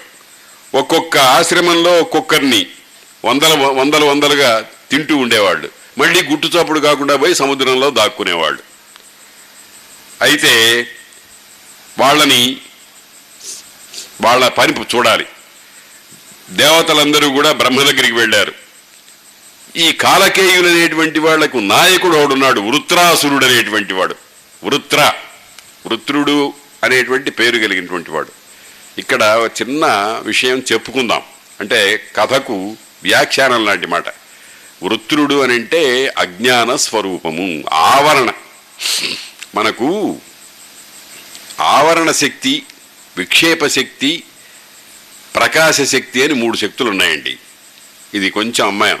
మీరు తెలుసుకోవాల్సిన విషయం కనుక చెప్తున్నాను. విక్షేప శక్తి ఆవరణ శక్తి ప్రకాశ శక్తి. ప్రకాశ శక్తి అంటే ఏమిటంటే దీపాన్ని వెలిగించాం.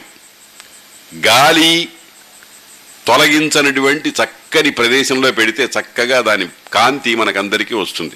దాన్ని ప్రకాశ శక్తి అంటారు.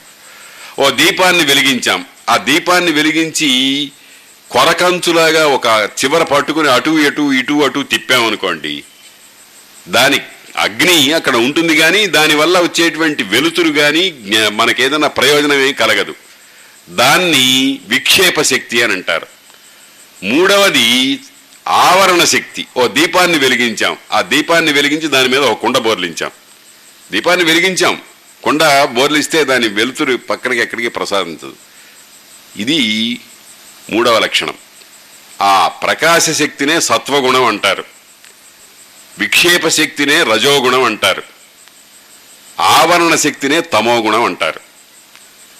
ఈ తమోగుణము యొక్క స్వరూపాన్నే వృత్తురుడు అని ఒక పేరుగా మనకు సమన్వయం చేశారు. ఆ వృత్రాసురుడు ఈ కాలకేయులు వీళ్ళందరూ కూడా లోకంలో ఉండేటువంటి జ్ఞానముతో భాసిల్లేటువంటి మహానుభావులందరినీ కూడా తినడం ప్రారంభించారు. తినడం ప్రారంభిస్తే బ్రహ్మదేవుడు దగ్గరికి వెళ్ళి మొత్తుకున్నారు. ఏవయ్యా అంటే అయ్యా ఒక పని చేయండి. సరస్వతీ నదీ తీరంలో దధీచుడు అనేటువంటి ఒక మహర్షి ఉన్నాడు. ఆయన దగ్గరికి వెళ్ళండి. ఆయన తపశ్శక్తితో ఆయన ప్రతి అణువు కూడా తపశ్శక్తితో బాగా పుంజుకొని ఉన్నది. ఆయన శరీరంలో ఉండేటువంటి ప్రతి అణువులో మహాశక్తి ఉంది. ఆయన దగ్గరికి వెళ్ళండి. వెళ్ళి మీరు అయ్యా స్వామి మీ ఎముకలు మాకు కావాలి అని అడగండి. ఆయన ఆనందంతో ఇస్తాడు. ఆయన ఎముకలతో ఆయుధాలు చేసుకోండి. ఆయన వెన్నెముకతో మీరు ఒక ఆయుధం వజ్రాయుధం చేసి ఆ వజ్రాయుధం ప్రయోగిస్తే ఈ వృత్రాసురుడు చనిపోతాడు అని బ్రహ్మదేవుడు సలహా చెప్పారు. ఇవి కొన్ని కొన్ని మనకి చాలా చిత్రంగా ఉంటాయి. అయ్యా మీరు చచ్చిపోండి మీ ఎముకలు మాకు ఇవ్వండి అని అడిగితే ఎవరన్నా ఇస్తారా? ఇచ్చాడు ఆ మహా మహానుభావుడు. ఎందుకనంటే ఇది లోకానికి ఉపయోగపడుతుంది అని. అందుకనే కర్ణుడు దధీచి శిబి మొదలైనటువంటి వాళ్ళందరూ కూడా మహాదాతలు. తంతిదేవుడు మొదలైనటువంటి వాళ్ళంతా. వాళ్ళకి శరీరం ఎక్కర్లేదు అది ఎప్పుడు దాని పేరే శరీరం. శరీరం అంటే రోజు రోజుకి కొంచెం కొంచెం కొంచెం కొంచెం చిక్కిపోతూ ఉంటుంది. దాన్ని ఎంత పోషించదలుచుకున్నామో అంతగా నశించిపోతూ ఉంటుంది. ఎప్పుడైనా సరే అది పోవాల్సిందే. అది గమనించినటువంటి వాడు తన శరీరంతో తన వ్యక్తిత్వంతో పది మందికి ప్రయోజనం కలుగుతుంది అని అంటే శరీరాన్ని ఏమీ సంకోచించకుండా ఆనందంగా విడిచిపెట్టడానికి సిద్ధపడతారు. అటువంటి వాడే దధీచి దధీచ మహర్షి. ఆయన ఏం చేశాడు? వెళ్ళి ప్రార్థించారు దేవతలందరూ కూడా. ప్రార్థిస్తే హాయిగా చక్కగా మీరు ఉపయోగించుకోండియా అని చెప్పి యోగ మార్గం చేత ప్రాణోత్క్రమణం చేసేసుకుని తన శరీరానంతా వాళ్ళకి ఇచ్చేశాడు. ఆ ఎముకల్ని వీళ్ళు సంగ్రహించుకుని ఒక్కొక్కరు కొన్ని ఆయుధాలు చేశారు. దేవశిల్పి ఈయన వెన్నెముకతో ఇంద్ర వజ్రాయుధం అనేటువంటి ఒక ఆయుధాన్ని తయారు చేశాడు. వజ్రము అనే దాని యొక్క సంగతి మీకు అందరికీ తెలుసును. వజ్రం అంటే వజ్రము వజ్ర వజ్రం వజ్రేణ భిద్యతే. వజ్రాన్ని కొట్టాలంటే వజ్రమే కావాలి. ఇంకొక దాంతో అది చెడిపోదు. అంటే చాలా సుదృఢమైనటువంటిది. అటువంటి వజ్రం పెద్దవాళ్ళు చెప్తారు సైంటిస్ట్ చెప్తారు ఈ భూగర్భంలో చాలా లోతుగా బొగ్గు ఉందే మన మామూలు బొగ్గు ఉంటారు రో- భూమిలో నుంచి తవ్వి తీసేటువంటి బొగ్గు. అది ఐదు వందల సంవత్సరాలు మాగితే వజ్రంగా తయారవుతుందిట. ఒక వజ్రం తయారవ్వాలంటే ఐదు వందల సంవత్సరాలు భూమిలో ఆ వేడికి తట్టుకొని బొగ్గుగా ఉండేటువంటిది మాగి మాగి మాగి అది వజ్ర స్వరూపాన్ని పొందుతుంది అని చెప్తారు. దానికి ఆ దార్ఢ్యము గట్టితనము పదును మొదలైనటువంటివన్నీ వస్తాయి. అప్పుడు దేవేంద్రుడు ఈ దధీచి యొక్క వెన్నెముకను ఆధారంగా చేసుకొని ఆయన దగ్గర త్వష్ట అని ఒకడున్నాడు త్వష్ట అంటే వడ్రంగి దేవలోకపు వడ్రంగి. ఆయన నూరు అంచుల కత్తిగా చేశాడు ఆయుధంగా చేశాడు ఆ దధీచుని యొక్క వెన్నెముకను తీసుకొని. దానితో ఈ త్వష్ట అనేటువంటి వాడు చేసినటువంటి వజ్రాయుధంతో దేవేంద్రుడు ఆ వృత్రాసురుడు అనేటువంటి వాడిని సంహరించాడు. ఇది కథ అనుకోండి దీని వెనకాల తత్వం ఉంటుంది అది తర్వాత ఎప్పుడున్నా చెప్పుకుందాం. కాబట్టి ఆ విద్యా తపోయుక్తులై ధర్మచరితులైన వారి కారణంబున జగంబుల అపాయంబునందక సుఖంగా ఉంటాయి. లోకమంతా కూడా పెద్దవాళ్ళు చెప్తారు సంతో భూమిం తపసా ధారయంతి. ఈ భూమి ఇలా నిలిచింది అని అంటే తలకిందులు కాకుండా ఉంది అని అంటే ఒకళ్ళనొకళ్ళు కొట్టుకు చావకుండా ఉన్నారంటే ఎం- ఎక్కడైనా కాస్తో కూస్తో ధర్మము ఉంది అని అంటే మహాత్ములైనటువంటి వాళ్ళ తపశ్శక్తి చేత మాత్రమే ఉంటుంది. అందుచేత ఈ దధీచుని వెన్నెముకను ఉపయోగించుకొని దేవేంద్రుడు కాలకేయులు అనేటువంటి ఆ రాక్షసులందరినీ కూడా సంహరించారు. తర్వాత వాడు ఈ కాలకేయులు ఏం చేశారట? ఈ వెతికి వెతికి వెతికి జగంబులకు అపాయం చేయటం ప్రారంభించారు. వశిష్ఠాశ్రమానికి వెళ్ళి నూట తొంభై ఏడుగురిని చంపారట. శవనుడి ఆశ్రమానికి వెళ్ళి నూరుగురిని చంపారట. భరద్వాజ ఆశ్రమానికి వెళ్ళి ఇరవై మందిని ఇరవై ఏడుగురు మందిని చంపారట ఇలాగా బ్రహ్మమయులైనటువంటి అంటే వేదమే స్వరూపంగా వచ్చింది అనుకునేటువంటి వాళ్ళందరినీ సంహరించారు. భగవంతుడు ఎప్పుడూ కూడా తప్పు లేకుండా ఎవరిని శిక్షించడు. వాళ్ళ దోషం ఆరోపించి దోషం చూచి వాళ్ళని సంహరిస్తాడు కానీ దోషం లేకుండా ఎవరిని సంహరించడు. ఈ విధంగా ఈ కాలకేయులు అనేటువంటి వాళ్ళందరినీ కూడా జలదుర్గంలో ఉండి లోకానికి పగలంతా సముద్రంలో గర్భంలో ఉండి రాత్రిపూట ఇట్లా గుట్టుగా పైకి వచ్చి ఇటువంటి సంహారాలు చేసేటువంటి వాళ్ళందరినీ కూడా శ్రీ మహావిష్ణువు ఈ స్వరూపంతో వచ్చి వీళ్ళందరినీ సర్వనాశనం చేశాడు. కాబట్టి అటువంటి దధీచుడు ఆయన ఇది అమరహితముగా జగత్హితముగా చేసినటువంటి పని. కనుక ఈ కాలకేయుల్ని పట్టుకొని చంపాల్సి వచ్చింది కాలకేయులు సముద్రంలో ఉన్నారు. సముద్రంలో ఉంటే ఎట్లాగా? వాళ్ళని బయటికి తీసుకురావాలి సంహరించాలి. ఆ సంహరించాల్సి వచ్చేటప్పటికి ఏం చేశారంటే మళ్ళీ అగస్త్యుడి దగ్గరికి వచ్చి ప్రార్థించారు. విష్ణువు దగ్గరికి వెళ్ళారు విష్ణువు దగ్గరికి వెళ్ళి అయ్యా ఈ కాలకేయులు మాకు పైకి దొరకాలి. వాళ్ళని సంహరించాలంటే వాళ్ళు మాకు కనపడాలి కదా. ఎక్కడో సముద్ర గర్భంలో దాక్కుని ఉన్నారు. రహస్యంగా గుట్టుగా ఉన్నారు. వా రహస్ సముద్రంలోకి వెళ్ళాలంటే మాకు సాధ్యం కాదు. అని అంటే అప్పుడు విష్ణువు శ్రీ మహావిష్ణువు ఒక ఉపాయం చెప్పాడు. అయ్యా మీరందరూ వెళ్ళి తపస్సు చేసుకుంటున్నాడు మహానుభావుడు అయినటువంటి అగస్త్యుణ్ణి మీరు ఆశ్రయించండి అని చెప్పాడు. అప్పుడు అగస్త్యుడు దగ్గరికి వెళ్ళారు దేవతలందరూ కూడా. అయ్యా మాకు ఉపకారం చేయాలి. ఉపకారం చేయాలంటే ఆయన ఏం చేశాడు? అట్లాగే నన్ను ఏం చేయమంటే చేస్తాను చెప్పండి అని అంటే అప్పుడు వెళ్ళి ఆ మా అగస్త్యుడు సముద్రంలో ఉండేటువంటి నీటినంతటినీ తాగేశాడు. మూడు పుడిషిళ్ళు. ఆయన అంటాడు మహాకవి ఏకచుడికాహంకార నిశేష శోషిత పాధోధి పయస్కుడైన ముని. ఆ అగస్త్యుడి గురించి చెప్తూ ఒక చుడుక మనం ఆచమనం చేసేటప్పుడు కాసిన నీళ్ళు ఇట్ట చేతిలో ఒక ఉద్ధరిణుడు నీళ్ళు తీసుకుని తాగుతామే ఆ రకంగా సముద్ర జలాన్నంతటినీ కూడా తాగేశాడు ఆయన. మనకు ఎలా జరిగింది ఇది అని అనిపిస్తుంది. దాని పేరే తపశ్శక్తి.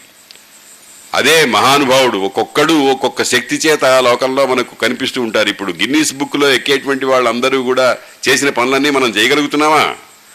అదేవిధంగా అగస్త్యుడు సముద్ర జలాన్నంతటినీ తాగివేస్తే ఆ కాలకేయులు అనేటువంటి వాడు బయటపడిపోతే అప్పుడు ఇంద్రుడు మొదలైనటువంటి వాళ్ళందరూ కూడా దధీచుని వెన్నెముకతో చేసినటువంటి ఆ ఆయుధాలతో వాళ్ళందరినీ సర్వసంహారం చేసి లోకాల్ని కాపాడారు అన్నారు. అలాగే మరొక పని కూడా జరిగింది. మరొక సందర్భంలో. అదేమిటంటే ఒకసారి వింధ్య పర్వతానికి మనకందరికీ తెలుసు కదా భారతదేశం ఉత్తర భారతదేశం దక్షిణ భారతదేశం మధ్యలో వింధ్య పర్వతాలు ఉన్నాయి ఈ వింధ్య పర్వతానికి ఒక రోజున ఒక విచిత్రమైన ఆలోచన వచ్చింది. చూచింది.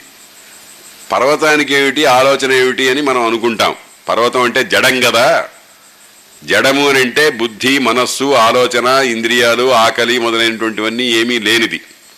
స్థావరము జంగమము అని సృష్టిలో రెండు పదార్థాలు రెండు రకాలైన పదార్థాలు. స్థావరం అంటే కదలకుండా ఉంటుంది. జంగమం అంటే కదులుతూ ఉంటుంది. మళ్ళీ స్థావరములలో ప్రాణము కలిగినవి ప్రాణము లేనివి అని. ప్రాణము లేనివి అని అంటే ప్రాణము ఉన్నట్టుగా మనకు తెలియనివి అని అర్థం. ఎందుకనంటే మనం కొన్ని కొన్ని విషయాలు వింటూ ఉంటాం. ఒక పెద్ద శిల్పి ఓ పెద్ద రా- రాయి కొన్ని వందల టన్నులు ఉండేటువంటి ఒక రాయిని ఓ చోటికి తీసుకువెళ్ళి విగ్రహం తయారు చేయాలనుకున్నాడు.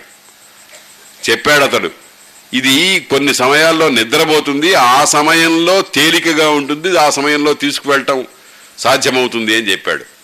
అంటే జడ పదార్థములలో కూడా చైతన్యం అనేటువంటిది గుప్తంగా ఉంటుంది. సరే చైతన్యవంతమైనటువంటి వాటిలో సంగతి చెప్పనక్కర్లేదు.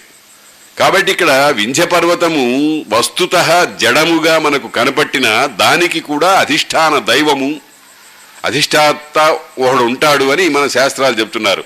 అలాగే నదులు కూడా గోదావరి నది గోదావరి తల్లి అని మనం ప్రార్థిస్తున్నాం. గోదావరికి ఒక విగ్రహాన్ని తయారు చేసి పూజిస్తున్నాం దేవతగా. అలాగే పర్వతం అలాగే చెట్టు వీటన్నిట్లో కూడా వ్యక్తంగా అవ్యక్తంగా అంటే బాగా తెలిసి వచ్చేట్టుగా తెలియకుండా ఉండేట్టుగా చైతన్యం అనేటువంటి లక్షణం కనిపిస్తూ ఉంటుంది. ఆ చైతన్యాన్ని దృష్టిలో పెట్టుకుని వింధ్యపర్వతానికి ఒక భావన కలిగింది అని చెప్పారు. ఏం భావన కలిగిందనంటే సూర్యుణ్ణి చూచాడు నక్షత్రాలను చూశాడు గ్రహాలను చూచాడు. దీనంతటినీ కూడా సింసుమార చక్రం అంటారు.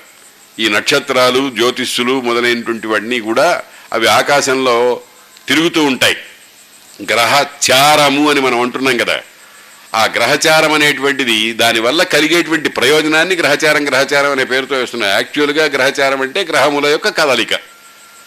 సూర్యుడు చంద్రుడు బృహస్పతి శుక్రుడు బుధుడు మొదలైనటువంటి నవగ్రహాలు ఉన్నాయే వీటి వీటి యొక్క స్వరూపం నక్షత్రాలు. ఇదంతా కూడా సింసుమార చక్రం అని అంటారు. అటువంటి చక్రం అంతా కూడా ఎప్పుడు మేరు పర్వతం చుట్టూ ప్రదక్షిణం చేస్తుంది అని మనకు పురాణాల్లో ప్రసిద్ధమైనటువంటి ఒక అంశం.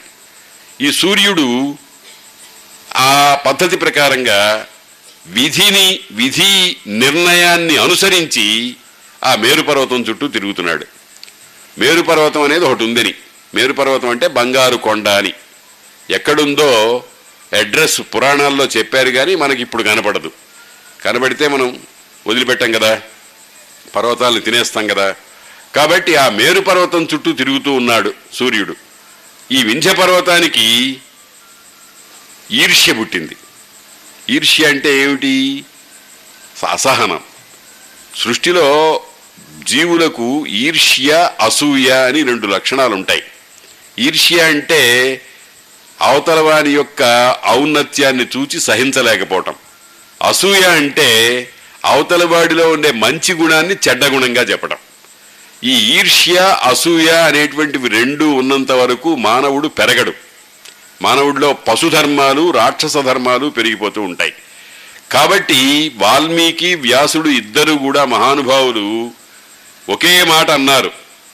అయ్యా మా రామాయణాన్ని అసూయ లేకుండా వినండయ్యా అన్నాడు వాల్మీకి. నా భారతాన్ని అసూయ లేకుండా చదవండయ్యా అన్నాడు వ్యాసుడు. ఎందుకనంటే మనం మన జీవలక్షణాన్ని బట్టి అక్కడ ఏ తప్పులు ఉన్నాయో వెతుకుతూ ఉంటాం. ఒక మహానుభావుడు వాలిని సంహరించినప్పుడు రాముడిది తప్పు వాలిదే ధర్మము అని పెద్ద వ్యాసం రాశాడు. ఇగో ఇటువంటి లక్షణాలు మనకు కనిపిస్తూ ఉంటాయి. వాలి అధర్మాత్ముడు. రాముడు మూర్తీభవించిన ధర్మము అని వాల్మీకి చెబుతుంటే వాల్మీకి దృష్టితోనే రాముడు అధర్మం చేశాడు అని వ్యాఖ్యానం చేస్తారు. దీని పేరే అసూయ. కాబట్టి ఈ అసూయ లక్షణాన్ని గనక మనం తగ్గించుకున్నట్టయితే మనకు పరమార్థం లభిస్తుంది. అందుచేత ఈ అసూయ అనేటువంటిది లేకుండా ఉండాలి అని అంటే ఎక్కడ ఉండేటువంటి గొప్ప గుణాన్నైనా సరే మనం గమనిస్తూ ఉండాలి. ఈ ఈ మింజ పర్వతానికి ఈర్ష్య కలిగింది. మేరు పర్వతం గొప్ప ఏమిటి నా తక్కువదనం ఏమిటి? అని సూర్యుడిని అడిగింది. సూర్యుడిని అడిగాడు వింధ్యుడు అనేటువంటి ఒక మనిషి అనుకోండి కాసేపు. రాక్షసుడు అదే పర్వతము ఒక మానవ స్వరూపంగా వెళ్ళి సూర్యుడిని అడిగాడు ఏమి? అది నీకు ఇచ్చినటువంటి గో మెచ్చులేమిటి? నేను చేయనటువంటి తక్కువేమిటి? నేను చేసినట్టు తక్కువేమిటి? నువ్వు ఏ రకంగానైతే సూర్యుడు అదే మేరు పర్వతం చుట్టూ తిరుగుతున్నావో అదే రకంగా రోజు నాతో నా ప్రదక్షిణం కూడా చెయ్యాలి అని సూర్యుణ్ణి తర్జించాడు ఈ వింజ పర్వతం. తర్జిస్తే సూర్యుడు అన్నాడు మహానుభావ నాదేం లేదయ్యా. నన్ను శాసించేటువంటి పరమాత్మ ఒకడున్నాడు. ఆ పరమాత్మ నాకు ఏది ఆదేశించాడో ఆ పని నేను చేస్తున్నాను. కాబట్టి నీవు దయచేసి నన్నేమీ ఇబ్బంది పెట్టద్దు అని వింధ్యపర్వతంతో సూర్యుడు సమాధానం చెబితే ఆవిడ నీకు నీకు పరమాత్మ ఎవడో చెబితే నేనెందుకు చేయాలి అని గర్వంతో ఈ వింధ్యపర్వతం అలా అలా అలా అలా పెరిగిపోవటం ప్రారంభించింది. ఎక్కడ దాకా పెరిగిపోయింది? సూర్యమండల స్థాయి కంటే పైకి పెరిగిపోయింది. పెరిగిపోతే సూర్యుడు ఉంటే నక్షత్రాలు ఉంటే గ్రహచారం జరుగుతూ ఉంటే రాత్రి పగలు అనే వ్యవహారం. వర్షాకాలము ఎండాకాలము అనేటువంటి స్థితి. కాలం కాలము వల్ల కలగాల్సిన ప్రయోజనం కానీ రాత్రి పగలు అనేటువంటి వ్యవహారం కానీ జరగాలంటే సూర్యాది గమనం గ- గ్రహముల యొక్క సంచారం అట్లా జరుగుతూ ఉండాల్సిందే. ఇవన్నీ ఆగిపోయినాయి. ఒకవైపు ఎప్పుడూ ఎండలే ఒకవైపు ఎప్పుడూ చీకటే. వింధ్యపర్వతానికి అడ్డగా పెద్ద గోడలాగా తయారైపోయింది. ఈ వింధ్యపర్వతము సూర్యుడు మొదలైనటువంటి వాళ్ళ యొక్క సంచారానికి అడ్డుగా నిలిచిపోయింది. కాశీఖండంలో శ్రీనాథ మహాకవి దాన్ని గురించి చాలా అద్భుతంగా వర్ణిస్తాడు. ధూర్దండ ఘట్టన త్రుటిత గ్రహగ్రావ ధూళిపాళి మిలజ్జుస్థలములు అని ఆ సూర్యుని యొక్క రథ వేగాన్ని అంతటినీ కూడా చాలా అద్భుతమైనటువంటి వర్ణన చేస్తూ ఉంటాడు. ఆగిపోయినాయి. వ్యవహారం ఆగిపోయింది. కాలం ఆగిపోయింది. కాలం ఆగిపోతే కాలం మీద బతి ఆధారపడి బతికేటువంటి జీవరాశి ఉంటుందా? మహాప్రళయం వచ్చేసింది అట్టుగా అయిపోయింది. అందు మళ్ళీ బ్రహ్మదేవుడి దగ్గరికి పరిగెత్తారు దేవతలందరూ కూడా. అయ్యా ఇటువంటి అనర్థం జరిగింది ఏం చేయమంటావనంటే వెళ్ళి అగస్త్యుడిని అడగండి అయ్యా ఆయన మహానుభావుడు ఆయన చక్కదిద్దుతాడులే అన్నారు. సరే అగస్త్యుడు వచ్చాడు. అగస్త్యుడు వచ్చి బింజ పర్వతాన్ని పిలిచాడు. ఏమిరా ఏమిటి సంగతి? అంటే ఏమిటి? వింధ్య పర్వతాన్ని సూర్యుని యొక్క గమనాన్ని అడ్డుకొనే శక్తి కలిగినటువంటి వింధ్యుణ్ణి ఎరా అబ్బి ఏమిటి నీ సంగతి అడిగేటువంటి స్థాయిలో ఉన్నాడు అంటే అగస్త్యుడు ఎటువంటి వాడు అనమాట సూర్యచంద్రాదులను తలదనినటువంటి వాడు. తాడిదన్ను అని తలదన్ను వాడుండు అని లోకంలో అంటారే అటువంటి మహానుభావుడు అనమాట అబ్బాయి నేను కాస్త దక్షిణ దేశంలో నాకు పనుంది. ఆ పని ఉండటానికి మరి ఇప్పుడు నిన్ను దాటుకుంటూ వెళ్ళలేను పెద్దవాడిని కదా. కాబట్టి నువ్వు కాస్త తలకాయ వంచు అని శాసించాడు. చిత్తం చిత్తం అన్నాడు వింజుడు. ఎందుకనంటే సముద్రం యొక్క భంగం విన్నాడు. వాతాపి సంహారం విన్నాడు. ఆ లోపాముద్ర వివాహాది ఘట్టాలన్నీ కూడా తెలుసుకున్నాడు.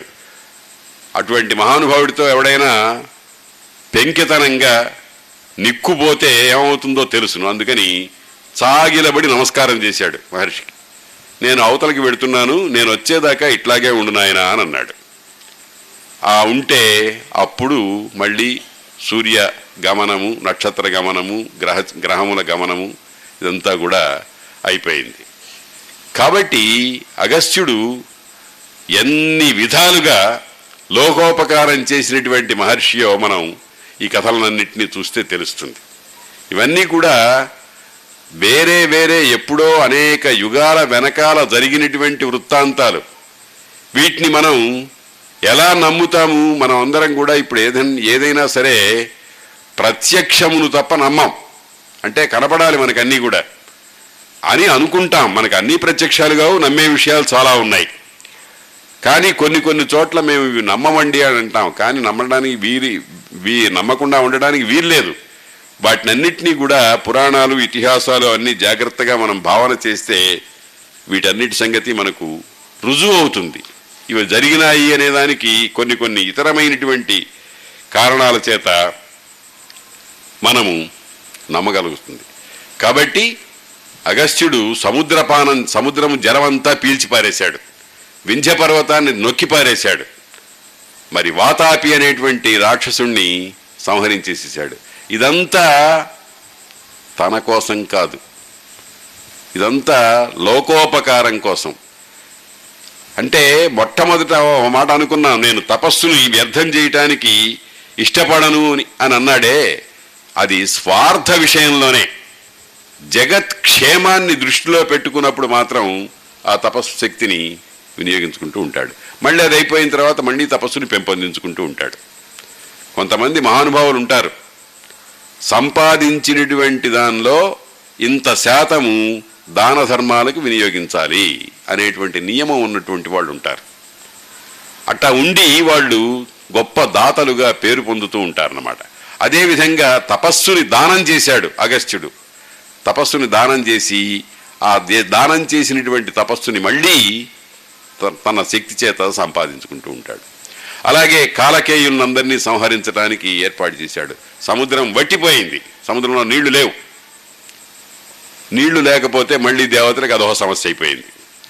కొన్ని కొన్ని ఉంటే ఒక బాధ లేకపోతే ఒక బాధ. మనకి నీరు కావాలి నిప్పు కావాలి గాలి కావాలి. ఒక ప్రమాణంలో కావాలి. ఆ ప్రమాణం దాటితే నీరు ప్రమాదకరం నిప్పు ప్రమాదకరం గాలి ప్రమాదకరం. అందుకు మళ్ళీ దేవతలందరూ వెళ్ళి ఆ అగస్త్యుడిని ప్రార్థించారు స్వామి ఆ సముద్రంలో కాసిన నీళ్ళు వదులు. నీళ్ళు లేకపోతే అక్కడ అనేకమైనటువంటి ప్రాణులు దాన్ని ఆధారంగా చేసుకుని బతుకుతూ ఉన్నాయి. అవన్నీ నాశనం అయిపోతాయి కాబట్టి నీళ్ళు కావాలి అని ప్రార్థించారు. ప్రార్థిస్తే ఏం లాభం లేదు ఆ నీళ్ళన్నీ జీర్ణమైపోయినాయి. నేనేం చేయలేను అని అన్నాడు ఆయన. అంటే ఒక సముద్రములోని జలాన్నంతటినీ కూడా పీల్చి జీర్ణం చేసుకున్నటువంటి శక్తి సామర్థ్యాలు ఆ మహర్షికి ఉన్నాయి తపశ్శక్తి వల్ల. అని అంటే అప్పుడు మళ్ళీ ఏం చేయాలి అని అనుకున్నారు. అనుకుంటే ఒక మహానుభావుని చేత బ్రహ్మదేవుడి దగ్గరికి వెళ్ళారు. దేవుడి దగ్గర ఎప్పుడెప్పుడైతే సమస్యలు వస్తాయో అప్పుడప్పుడల్లా పరిష్కారాలు చెప్పవలసినటువంటి వాడు సృష్టికర్త అయినటువంటి చతుర్ముఖుడు. నాలుగు ముఖాలు కలిగి ఉన్నాడు ఆయనకి. చతుర్ముఖుడు అంటే అర్థం ఏమిటంటే అన్ని వైపులా ఏకకాలంలో దృష్టి కలిగినటువంటి వాడు అని అర్థం.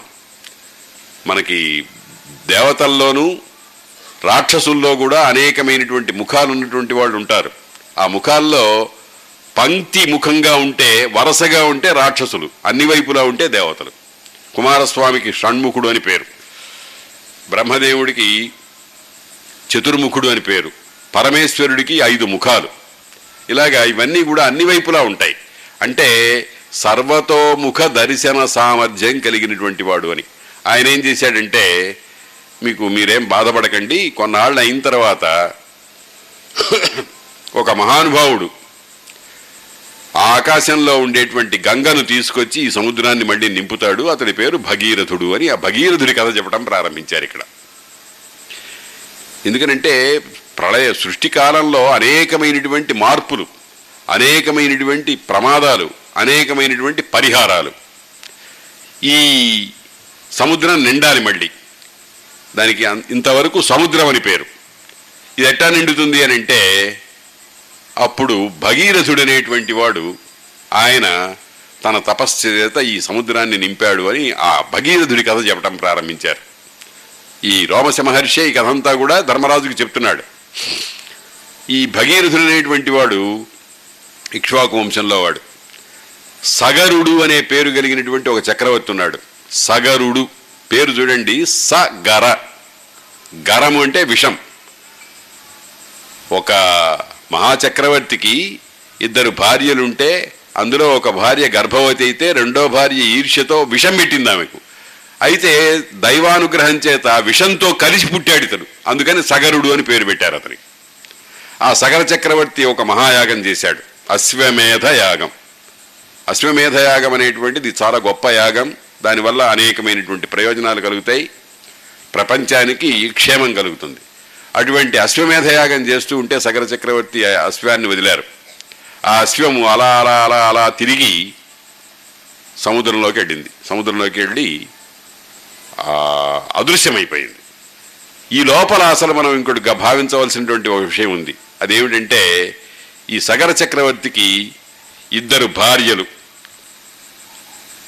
శైబ్య అని ఒక ఆమె వైదర్భి అని ఒక ఆమె.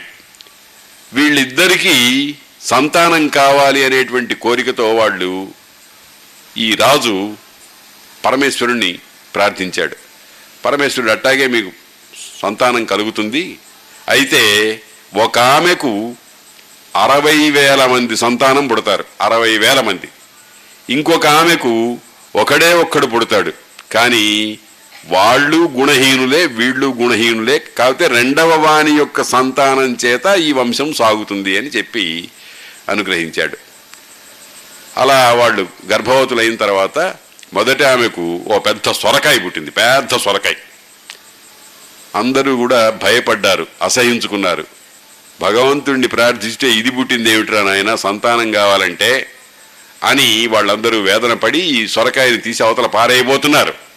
పారేయబోతుంటే అప్పుడు ఆకాశవాణి చెప్పింది తప్పుడు పని చేస్తున్నారు మీరు తప్పు. ఈ సొరకాయలో గింజలుంటాయి.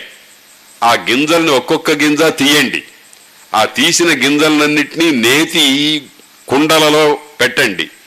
కొన్నాళ్ళు వేచి చూడండి. ఆ కుండల్లో నుంచి కొన్నాళ్ళకి ఒక్కొక్క పుత్రుడు వస్తాడు. అరవై వేల కుండలు. అరవై వేల కుండల్లో అరవై వేల బా- నేతి భాగాలు. దాంట్లో ఈ గింజలు. అరవై వేల గింజలు పెట్టి వాటిని మాగబెట్టేసేయండి. దాని నుండి పుత్రులు పుడతారు అని చెప్పారు. ఆకాశవాణి చెప్పింది. అంటే దైవవాణి అన్నమాట. ఆ దైవవాణి చెబితే సరే అట్లాగే చేశారు. అరవై వేల మంది పుట్టారు. పుట్టిన వాళ్ళంతా దుర్మార్గులు. వాళ్ళందరూ పుడుతూ పుడుతూనే ఆకాశానికి వెళ్ళి దేవతల్ని వాళ్ళని వీళ్ళని హింసించడం ప్రారంభించారు. మళ్ళీ పోయి మొత్తుకున్నారు దేవుడికి. వాళ్ళని సంహారం చేస్తారులే ఒక్కసారిగా వీళ్ళందరూ నాశనం అయిపోతారు. మీరేం బాధపడకండి అని చెప్పాడు భగవంతుడు బ్రహ్మదేవుడు. వాళ్ళు అట్టాగే తిరుగుతున్నారు. సకల మహారాజు యజ్ఞం చేస్తున్నాడు. ఎందుకు పనికి మాలిన వాళ్ళే కదా అని వీళ్ళు ఏదో ఒక రకంగా వీళ్ళని వదిలించుకోవాలి అనేటువంటి భావన కూడా మనస్సులో కలిగి ఉండొచ్చును. కానీ ఏ తండ్రికి ఉండదు కానీ ఈ గుర్రాన్ని రక్షించుకురంటిరా నాయన అశ్వమేధయాగం చేయించండి నా చేత అని వాళ్ళని పంపించాడు. అరవై వేల మందిని. పంపిస్తే వాళ్ళు దాన్ని గుర్రం వెనకాల పెడుతున్నారు. ఆ పెడుతుంటే ఆ సముద్రం దగ్గరికి వెళ్ళేటప్పటికీ ఆ సముద్రం ఎండిపోయిన సముద్రం. ఆ సముద్రం దగ్గరికి వెళ్ళేటప్పటికీ అది అదృశ్యమైపోయింది కనపడకుండా పోయింది గుర్రం. వీళ్ళు మొండి పట్టు కలిగిన వాళ్ళు బలవంతులు. బలమని ఉన్నచో వడలన్ ఒంటో బలం అంటూ ఉంటే దానికి తోడు స్వభావ దుష్టుడై వెలసిన బాగా ఒళ్ళు పొగరుంటే వాడిని చంపుతాను వీడిని పొడుస్తానంటూ ఉంటాడు. అలాగే వీళ్ళు ఏం చేశారు? ఆ సముద్రాన్నంతటినీ తవ్వటం ప్రారంభించారు. గుణపాలతో చేతులతో తమ శక్తి మీద అరవై వేల మంది తవ్వటం ప్రారంభించారు. తవ్వగా తవ్వగా తవ్వగా తూర్పుకి ఉత్తరానికి మధ్యలో వాయవ్యం ఆ ఈశాన్యం దిక్కు. ఆ దిక్కులో ఒక చోట ఒక మహర్షి కూర్చున్నాడు. ఆయన పేరు కపిలుడు. ఆయన ఎన్ని వేల సంవత్సరాలుగా అక్కడ కూర్చుని తపస్సు చేస్తున్నాడో తెలియదు. అటువంటి కపిల మహర్షి దగ్గర ఈ గుర్రం నుంచునుంది. ఆయన ఏం తీసుకెళ్ళలా? ఈ గుర్రం యాదృచ్ఛికంగా అక్కడికి పోయి కూర్చుంది. కూర్చుంటే వీళ్ళందరూ కూడా సహజమైనటువంటి దుష్ట లక్షణం కలిగినటువంటి వాడు కదా. దుష్ట లక్షణం కలిగినటువంటి వాడికి దుష్టమైన ఆలోచనలే వస్తాయి. ఒకడు ఒకడు చూడండి చక్కగా తలకాయ ఉంచుకొని తపస్సు చేస్తూ ఉంటే వీడు ఎవడినో కొంప ముంచడానికి దొంగ వేషాలు వేస్తున్నాడని అనుకుంటాడు ఒకడు. వాడి బుద్ధిలో అలా ఆలోచన ఉంది కనుక అలాగే ఈ మహర్షి అన్యాయంగా మన గుర్రాన్ని అపహరించి తీసుకొచ్చాడు అని చెప్పి పెద్దగా అరుస్తూ కొట్టండి చంపండి అనుకుంటూ లేచారు. ఆయన తపస్సు కళ్ళు మూసుకుని తపస్సు చేసుకుంటున్నాడు. ఎన్ని వేల సంవత్సరాలైందో ఆ తపస్సు చేసుకోవడం ప్రారంభించి ఆ లోపల ఉండేటువంటి తపస్సు అగ్నిలాగా తయారైపోయింది. కళ్ళు తెరిచి చూచాడు. ఒక మహాగ్ని ఈ అరవై వేల మందిని భస్మం చేసి పారేసింది. బూడిదైపోయినాడు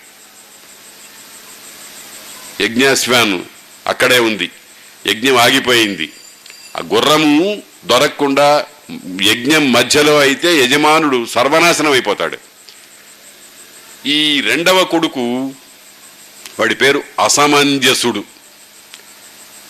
అంటే ఏ కొంచెము మంచి ఆలోచన చేసేటువంటి బుద్ధి వాడికి లేదు. వాడు అన్ని తప్పుడు ఆలోచనలే చేస్తాడు తప్పుడు పనులే చేస్తుంటాడు వాడు ఊళ్ళో ఉండేటువంటి వాళ్ళందరినీ కూడా పిల్లల్ని ఇట్లా గుత్తులు గుత్తులుగా పట్టుకుని ఐదుగురిని పది మందిని గుత్తులు గుత్తులుగా పట్టుకుని సరయు నదిలో ముంచి వాళ్ళు గిలగిలలాడిపోతూ ఉంటే చప్పట్లు పెట్టి సంతోషిస్తూ ఉండేవాడు ప్రజలందరూ వెళ్ళి రాజుగారికి చెప్పారు అయ్యా మీ కుమారుడు మహా దుర్మార్గుడు అయిపోయినాడు. ఇటువంటి వాడితో మేము వేగలేకపోతున్నాం అన్నాడు. చూడండి ఆ ప్రజలు వెళ్ళి చెప్పగలిగారు. ఎవరైనా రాజుకి నీ కొడుకు మంచివాడు కాదని చెప్పగలుగుతాడా? చెబితే మెడకాయ మీద తలకాయ ఉంటుందా? కానీ ధర్మ ప్రభువులు కాబట్టి వీడి చెబితే వెంటనే రాజు అసమంజసుణ్ణి దేశ బహిష్కార శిక్షకు పాలు చేశాడు. అంటే నా దేశంలో ఉండడానికి వీలేదు నువ్వు వెళ్ళిపో అన్నాడు. రాజు ధర్మాత్ములు ధర్మ ప్రభువులు. ఆ పని చెయ్యలేకపోయే ధృతరాష్ట్రుడు సర్వనాశనమైనాడు శరీరంలో ఏదైనా ఒక దుష్టమైనటువంటి రోగం వస్తే కౌరుపులేస్తే డాక్టర్ దగ్గరికి వెళ్ళి ఆపరేషన్ చేయమంటాం. అదే రకంగా ఈ దుర్మార్గులైనటువంటి కుమారుల్ని వదిలించుకోవాలి. సగర చక్రవర్తి ధర్మాత్ముడు గనక ఈ అసమంజసుడు అనేటువంటి వాణ్ణి పంపించేసేసాడు పంపించిన తర్వాత అసమంజసుని కు- కుమారుడు అంశుమంతుడు అనేటువంటి వాడు ఒకడున్నాడు. ఇతడు చాలా ధర్మాత్ముడు. సగర చక్రవర్తి మనవడు. నాయనా యజ్ఞం మధ్యలో ఆగిపోయే ప్రమాదం వస్తోంది. సంకల్పించిన యజ్ఞం చక్కగా సాగాలి. సాగకపోతే అది నాశనం చేస్తుంది. కాబట్టి నీ పెదతండ్రులందరూ కూడా పోయి పోయినారు ఏమైపోయినారో తెలియదు. అని కాబట్టి నువ్వు వెళ్ళి వాళ్ళ సంగతి కనుక్కొని వాళ్ళ ఆ అశ్వాన్ని తీసుకొచ్చి నా యాగం పూర్తి చేయించు నాయనా అని మనవణ్ణి బతిమారాడు సగర చక్రవర్తి. సరే సగర చక్రవర్తి ఈ అంశమంతుడు ఉత్తముడు గనక వెళ్ళాడు. వెళ్ళి వాళ్ళు పోయిన దారి గుర్తులు అవన్నీ పట్టుకుని పాతాళలోకానికి వెళ్ళి కపిల మహర్షి మళ్ళీ ఆయన ఆయన ఆయన మానాన ఆయన తపస్సు చేసుకుంటున్నాడు. గుర్రం అక్కడే ఉంది. ఆయన్ని ప్రార్థించి కాళ్ళా వెళ్ళబడి ఆయన్ని ప్రసన్నుణ్ణి చేసుకుని అయ్యా మా గుర్రము దీనివల్ల మా తాతగారి యజ్ఞం ఆగిపోతోంది అని అంటే నాకేం సంబంధం లేదు నాయన నీ గుర్రం నువ్వు తీసుకెళ్ళు. నేనేం దాన్ని కావాలని తెచ్చుకోలేదు అది వచ్చి ఇక్కడ నుంచుందంతే అని చెప్పి ఆయన ఆ గుర్రాన్ని ఇచ్చేసేసాడు ఆయన ఇవ్వలే తీసుకువెళ్ళిపోమన్నాడు. ఎందుకంటే అది కావాలన్నా ఇక్కడ అక్కడికి వచ్చింది కానీ ఆయనకు అందులో ప్రయ ప్రత్యేకమైనటువంటి అభిమానం ఏం లేదు దాని దగ్గర ఉండాలని అనుకోలేదు. కాబట్టి అంశమంతుడు తీసుకెళ్ళి సగర మహారాజు యొక్క యజ్ఞాన్ని పూర్తి చేయించాడు. పూర్తి చేయించాడు కానీ ఒక దిగులు పట్టుకుంది. ఏమిటి? అరవై వేల మంది పెదతండ్రులు దిక్కుమాలిన చావు చచ్చారు. వాళ్ళకి ఉత్తమ లోకాలు లేవు. ఏం చేయాలి? ఏం చేయాలి అనేటువంటి ఆలోచన వచ్చింది. ఏం చేయాలి అని అంటే ఎవరో ఓ సలహా చెప్పారు. ఏమిటంటే ఆకాశంలో ఉండేటువంటి గంగా నదిని భూలోకానికి తీసుకుని వస్తే ఆ భూలోకంలో గంగా నది ఈ బూడిద రాసుల మీద నడిస్తే ప్రసరిస్తే అప్పుడు వీళ్ళకి ఉత్తమ గతులు కలుగుతాయి అనేటువంటి ఆలోచన చెప్పారు. అంశుమంతుడు ప్రయత్నం చేశాడు. తపస్సు చేశాడు తన జీవితం అంతా సాధ్యం కాల అతని కుమారుడు దిలీపుడు ప్రయత్నం చేశాడు. సాధ్యం కాల ఆ దిలీపుని కుమారుడు భగీరథుడు. అతడు తపస్సు చేశాడు పరమేశ్వరుని గురించి గంగానదిని గురించి. గంగానదిని గురించి తపస్సు చేస్తే అయ్యా నీ తపస్సు చాలా గొప్పగా ఉంది నేను భూలోకానికి వస్తాను కానీ నా వేగాన్ని తట్టుకోవాలి. లేకపోతే భూమి చిల్లి పడిపోతుంది ఇది చాలా ప్రమాదకరమైన పరిస్థితి. నన్ను ఎవరితో తట్టుకుంటారో చూడు అని అంటే అప్పుడు మళ్ళీ పరమేశ్వరుని గురించి తపస్సు చేశాడు. ఆ భగీరథుడు. తపస్సు చేస్తే భగీరథుడి తపస్సుకి మెచ్చుకుని ఈశ్వరుడు ఏం కావాలయ్యా అనంటే ఆ గంగా అమ్మని భరించాలి ఆమె వల్ల భూమి బద్దలు కాకుండా ఆమెను ధరించాలి అని అన్నాడు. సరే పరమేశ్వరుడు నా జటాజూటంలో పట్టుకుంటానులే. పట్టుకుని ఒక చిన్న వాలు జాలుని భూమికి వదులుతాను అని చెప్పాడు. ఆ రకంగా చేశాడు. మధ్యలో జన్ను మహర్షి ఆశ్రమం ఒకటి ఉంటే అక్కడికి వెడితే ఆయన తాగి పారేశాడు ఈ- ఈ గంగని. మళ్ళీ ఆయన్ని ప్రసన్నం చేసుకున్నాడు. అష్ట కష్టాలు పడి గంగను తీసుకొచ్చాడు భూలోకంలోకి. ఈ సముద్రంలో అరవై వేల బూడిద రాసులు వాటి మీద ప్రసరించేట్టుగా చేశాడు. దానివల్ల సాగరం మళ్ళీ నిండింది. సా సగర చక్రవర్తి కొడుకులందరికీ కూడా ఉత్తమ గతి కలిగింది. కాబట్టి చూడండి ఈ కథ ఎంత అద్భుతమైన కథో. ఒక ఏదో వాడి చావుబాడు చచ్చాడని ఊరుకోవటం కాదు. దీని పేరే బంధుత్వము. లోకంలో కొన్ని సంబంధాలు ఉంటాయి అవేమిటంటే బంధువని మిత్రుడని సుహృత్తని సఖుడని. ఇవి నాలుగు నాలుగు తరహా మనుషులు బంధుత్వం అని ఎక్కడంటామంటే అత్యాగ సహనో బంధు. ఎవరిని వదిలిపెట్టి ఉండటానికి మనకు బుద్ధి పుట్టదో వాడితో కలిసి ఉండాలనే భావన ఉంటుందో వాడు బంధువు. ఒక ఒక పనిని ఇద్దరు కలిసి చేస్తే దాన్ని మైత్రి అంటారు. ఎప్పుడు మనం ఏం చేసినా సరే సరే బాగుంది అనేటువంటి వాడిని సుహృత్తు అని అంటారు. ప్రాణంతో సమానమైన వాడిని సఖుడు అని అంటారు. కాబట్టి ఈ బంధుత్వము అనేటువంటి బంధము వల్ల మూడు తరాల వాళ్ళు వాళ్ళందరినీ ఉద్ధరించాలి అనేటువంటి తాత్పర్యంతో గంగానదిని తీసుకొచ్చారు భూలోకానికి. భగీరథుడు సఫలుడైనాడు. అందుకనే గంగానదికి భాగీరథి అని పేరు. సముద్రానికి సాగరం అనే పేరు వచ్చింది. సగర చక్రవర్తి కుమారుల యొక్క త్రబుట వల్ల లోతుకు వెళ్ళి ఆ వంశం వాడి చేత నిండింది కాబట్టి సగరుడు సగరుడికి పుత్రస్థానమైంది సముద్రం. అందుకని సాగరము అనే పేరు వచ్చింది. గంగకు భగీరథుడు తీసుకొచ్చాడు కాబట్టి భాగీరథి అనే పేరు వచ్చింది. ఇదంతా చాలా అద్భుతమైన కథ. ఇదంతా కూడా రోమశ మహర్షి ధర్మరాజుకి చెప్పాడు. ఆ ఆ విధంగా మళ్ళీ సముద్రం సముద్ర స్థాయికి వచ్చింది. తరువాత ఇలా జరుగుతూ ఉండగా తీర్థయాత్రలు చేసుకుంటూ వెళ్ళాడు. ఇదంతా ధర్మరాజు తీర్థయాత్రల సందర్భంలో జరుగుతున్నటువంటి విశేషాలన్నమాట. ఎక్కడ ఎక్కడ ఉత్తమమైన క్షేత్రం ఉందో ఎక్కడ ఎక్కడ ఉత్తమమైన తీర్థం ఉందో ఎక్కడ ఎక్కడ ఉత్తమమైనటువంటి దైవం ఉంటుందో వాటినన్నింటినీ సేవించుకోవడం అనేటువంటిది మానవులకు కర్తవ్యం. మూడు తీర్థము క్షేత్రము దైవము. ఇప్పుడు తిరుమల ఉందనుకోండి. అక్కడ ఒక పాతాళ గంగ స్వామివారి క్షేత్రం పర్వ తిరుమల తిరు మంచి పవిత్రమైనటువంటి మల కొండ ఏడు కొండలు. స్వామి వెంకటేశ్వర స్వామి. అలాగే శ్రీశైలము కృష్ణా నది ఆ పైన క్షేత్రము. ఉత్తమమైనటువంటి పవిత్రమైన స్థలం. శ్రీశైలము మన అదృష్టం. మనం తెలుగు వాళ్ళ యొక్క తెలుగు జాతి యొక్క అదృష్టం. శ్రీశైలం చాలా గొప్పది. ఎందుకనంటే ఎన్నో పురాణాల్లో దాన్ని గురించినటువంటి ప్రస్తావన ఉంది. అంతేకాదు ద్వాదశ జ్యోతిర్లింగాలని అష్టాదశ శక్తిపీఠాలని ఉన్నాయి. అందులో శ్రీశైలంలో ఉన్న విశేషం ఏమిటంటే ద్వాదశ జ్యోతిర్లింగాల్లో ఒక లింగము ఉంది అష్టాదశ శక్తిపీఠాల్లో ఒక శక్తి పీఠము ఉంది అక్కడ. అంటే అమ్మవారి స్థానము అయ్యవారి స్థానము రెండు అయింది. ఇవన్నీ కూడా మనకు వాటిని సేవించుకోవటం వల్ల వాటిని భక్తితో చూ చూడటం అక్కడ ఉండేటువంటి దేవుణ్ణి అర్చించుకోవటం మొదలైన వాటి వల్ల మనకు చాలా గొప్ప మేలు జరుగుతుంది పుణ్యం కలుగుతుందన్నమాట. ఆ విధంగా ఈ క్షేత్రాలన్నీ దర్శించుకుంటూ వచ్చాడు ధర్మరాజు. ధర్మరాజు అంటే ధర్మరాజు అంటే పార్టీ పాండవులు ఇతరమైనటువంటి వాళ్ళందరూ. అంటే చూడండి అరణ్యకాండ అరణ్యము నిష్ఫలంగా నడవలేదు. ప్రతి క్షణాన్ని ఆయన సద్వినియోగం చేసుకున్నాడు.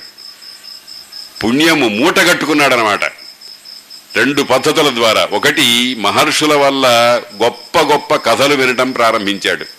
ఇంకొకటి ఎన్ని పవిత్రమైన క్షేత్రాలు ఉన్నాయో ఆ క్షేత్రాలన్నింటినీ దర్శించుకుని అక్కడ ఉండేటువంటి దైవస్వరూపాన్ని ఆరాధించుకుని తాను గొప్ప వ్యక్తి అయినాడు. ఇలాగా చాలా క్షేత్రాలన్నీ దర్శించినటువంటి విషయాన్ని మనకు ధర్మరాజు దర్శించిన విషయాన్ని మనకు ఈ అరణ్యపర్వం చెప్తోంది. ఆ తరువాత ఋష్యశృంగుడు అనేటువంటి పేరు కలిగిన ఒక మహర్షి యొక్క పేరుతో ఒక హరవం. హ్రదం అంటే చెరువు లాంటిది. ఒక పెద్ద సరస్సు ఒకటి ఉంది అక్కడికి వచ్చాడు అక్కడికి వచ్చినప్పుడు ఆ రోమస మహర్షిని అడిగాడు ధర్మరాజు. అయ్యా ఋష్యశృంగుడు సంగతి ఏమిటి? ఋష్యశృంగుడి పేరుతో ఈ హ్రదం ఎందుకు వచ్చింది? ఈ ఋష్యశృంగోపాఖ్యానం కూడా చాలా పవిత్రమైనటువంటిది. ఋష్యశృంగుడు అనేటువంటి వాడు చాలా అద్భుతమైనటువంటి వ్యక్తి. ఆయన తండ్రి పేరు విభాండకుడు. ఆయన తపస్సు చేసుకుంటూ ఉన్నాడు. తపస్సు చేసుకుంటే ఒక రోజున ఒక ఆడు మృగం మనుబోతు అని అంటారు. పోతు అంటే మగది మను పెంటి. ఒక రకమైనటువంటి ఓ మృగం. ఆయన తపస్సు చేసుకుంటూ ఉంటే ఆయనకి తెలియకుండా ఆయన వీర్యము స్ఖలితమైంది. ఆ స్ఖలితమైనటువంటి వీర్యాన్ని ఈ జంతువు తిన్నది. దాని చేత ఒక ఋషి కుమారుడు పుట్టాడు. అంటే ఇవన్నీ కూడా వింత జన్మలు. మామూలు సాధారణమైనటువంటి జన్మలు కావు. ఒక రకమైనటువంటి విశేష ప్రక్రియ. ఆయనకి ఇది సంకల్పం లేదు. సంతానము కావాలి అనేటువంటి సంకల్పం లేదు. కానీ హఠాత్తుగా సంభవించింది. అంటే అతడేమో మహర్షి. ఈ వీర్యము తీసుకున్నటువంటిది జంతువు. అందుకని ఆ జంతువు నుండి ఒక బాలుడు పుట్టాడు. అతడికి ఋష్యశృంగుడు అని పేరు పెట్టారు. ఆయనకి నెత్తి మీద ఒక శృంగం కొమ్ము ఉంటుంది. విభాండకుడు ఆ పుత్రుణ్ణి తీసుకుని తనతో పాటు తపస్సు చేయిస్తూ అగ్నిహోత్రార్చనలు చేయిస్తూ కాలక్షేపం చేస్తున్నాడు. ఏ- ఏ విధంగా పెంచాడంటే ఈ విభాండకుడు కుమారుణ్ణి అసలు అతనికి లోకం తెలియదు. లోకంలో స్త్రీలు పురుషులు రెండు జాతులు ఉంటాయి అనే జ్ఞానం కూడా వాడికి లేదు. ఆ విధంగా పవిత్రమైనటువంటి నిర్మలమైనటువంటి మనస్సుతో పెరుగుతున్నాడు. అతనికి సృష్టి ధర్మం తెలియదు. సృష్టిలో అనేకమైనటువంటి తన తండ్రి అగ్నిహోత్రాలు తాను. ఇవి తప్ప ఇంకా ఏ జ్ఞానము లేదు అతనికి. తపస్సు చేసుకుంటూ ఉన్నాడు. ఆ తపస్సు చేసుకుంటున్నటువంటి ఆ మహర్షి తపస్సు చేసుకుంటూ ఉండగా అంగదేశంలో రోమపాదుడు అనేటువంటి ఒక చక్రవర్తి ఆయన దేశంలో ఒక అనర్థం జరిగింది. అతని పురోహితుడు చేసినటువంటి ఒకనొక దోషం వల్ల అనావృష్టి అనేటువంటిది బయలుదేరింది. అంటే వర్షం లేకుండా. వర్షాలు లేవు వర్షాలు పడలేదు. వర్షాలు పడకపోతే పంటలు లేవు. కరువు కాటకం తినటానికి తిండి ఉండదు. ఇటువంటి పరిస్థితిలో రాజుగారు చాలా దుఃఖపడ్డాడు. ఏం చేయాలి? ఏం చేయాలి? ఏం చేయాలి? అందరినీ సలహాలు అడుగుతున్నాడు. రోమపాదుడు ఆయన పేరు. ఆయనకి ఒక కుమార్తె పెంపుడు కూతురు ఆమె ఉంది. ఆమె పేరు శాంతాదేవి.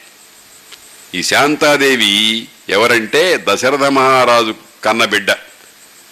ఆయన ఎంత గొప్పవాడంటే తనకు పిల్లలున్నా లేకపోయినా ఈ శాంతాదేవిని రోమపాదుడికి దత్తత పుత్రికగా ఇచ్చాడు.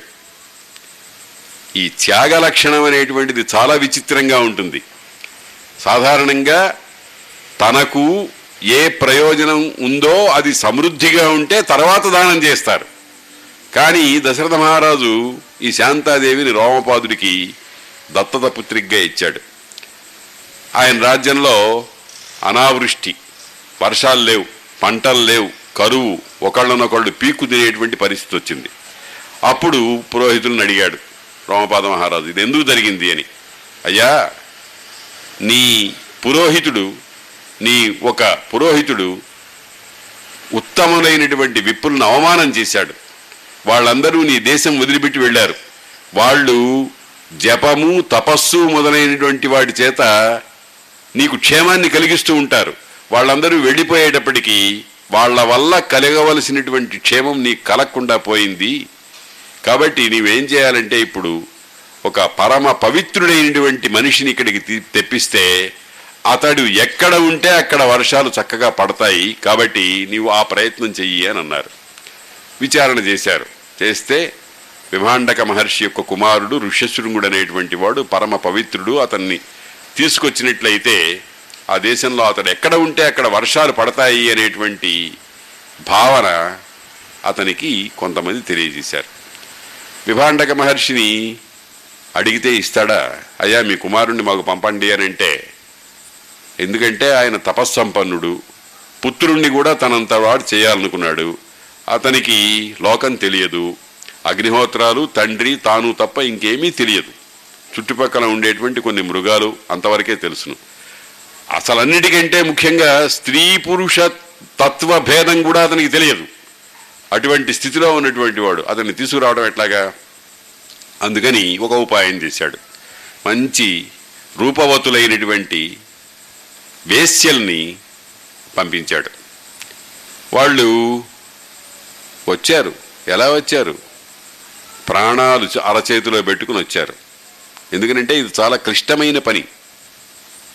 విభాండక మహర్షికి ఆయనకు తెలియకుండా పుత్రుణ్ణి తీసుకువెళ్ళ వెళ్ళేటువంటి పనితో వీళ్ళు వచ్చారని తెలిస్తే శపిస్తాడు.